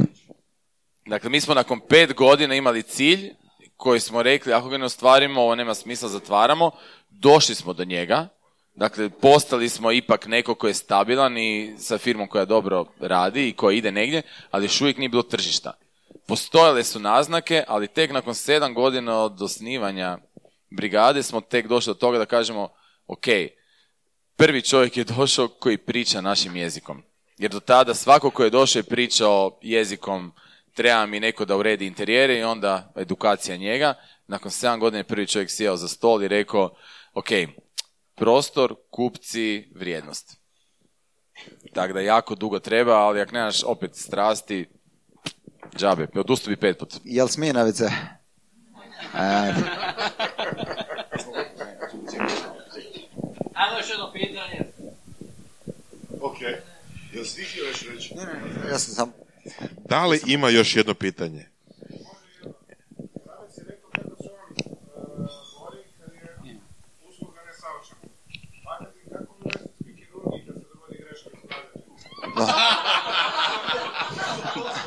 Kako misliš nesavršena usluga? Znači, da li, da li postoje reklamacije estetske kirurgije? Ima live Ovaj, chat sta- ovaj, kao na večeru 11? Statistika, Kao, e, bok. statistika je neumoljiva, tako da u, i u svakoj operaciji, svaka operacija može, to je unutar 5% bude u sekundarnoj korekciji, tako da, mislim što nije lako, to, to ja bih rekao najteži dio našeg posla je taj dio, ali ono kako se mi kako spašavamo se, tako da unaprijed uzmemo jako puno vremena sa klijentima da dobe što više informacija, imamo uređaje 3D koji simuliraju kako ćeš gledati nakon operacije. Tako da barem Šta? Oblik, znaš, ono, tekstura. A ajmo biti konkretni, šta? grudi. Veličina. Evo ga, evo, hoćemo, jesi to htio ali sve Ne, za ja kirurgiju, tako da, kirurg i pacijent vidi istu sliku. To, mislim, to je tako i u biznisu. Ono da, najbitnija stvar da ti kupac i e, prodavač vide istu sliku. Da, da, da se što, što bolje razumije. Kad se oni bolje razumiju, onda će bolje uspjeti. Tako da koristimo od tehnologije do vremena, do iskustva i usprko svemu tome uvijek može biti da dođe do sekundarne korekcije. Tako da ne bježimo od toga i to je, to je ko prizna, pola mu se prašta. Evo. Uh, ovak, prije nego se zahvalimo gostima, s ovim bi zaključilo, mislim da traje skoro već dva sata. Uh, prije nego se zahvalimo gostima, samo da se zahvalimo ili uh, Brajkoviću, Petru Bogdanu, koji su omogućili ovaj event, asocijaciju surovih strasti marketing meetupa. Evo, Prisjetimo se, rekao si da postoji neki popust na konferenciju, 3T, jel tako? Postoji popust kod kod fotografa Božidara Babića i ljudi posebna ponuda za sve sudionike 50% popusta za članarinu u gradskoj knjižnici.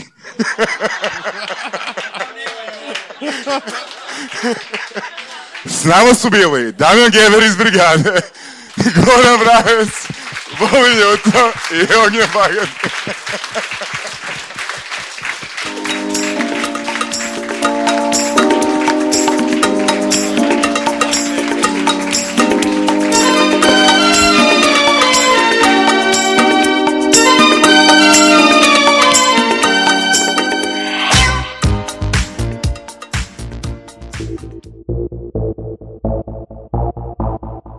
Slušali ste podcast Surove strasti.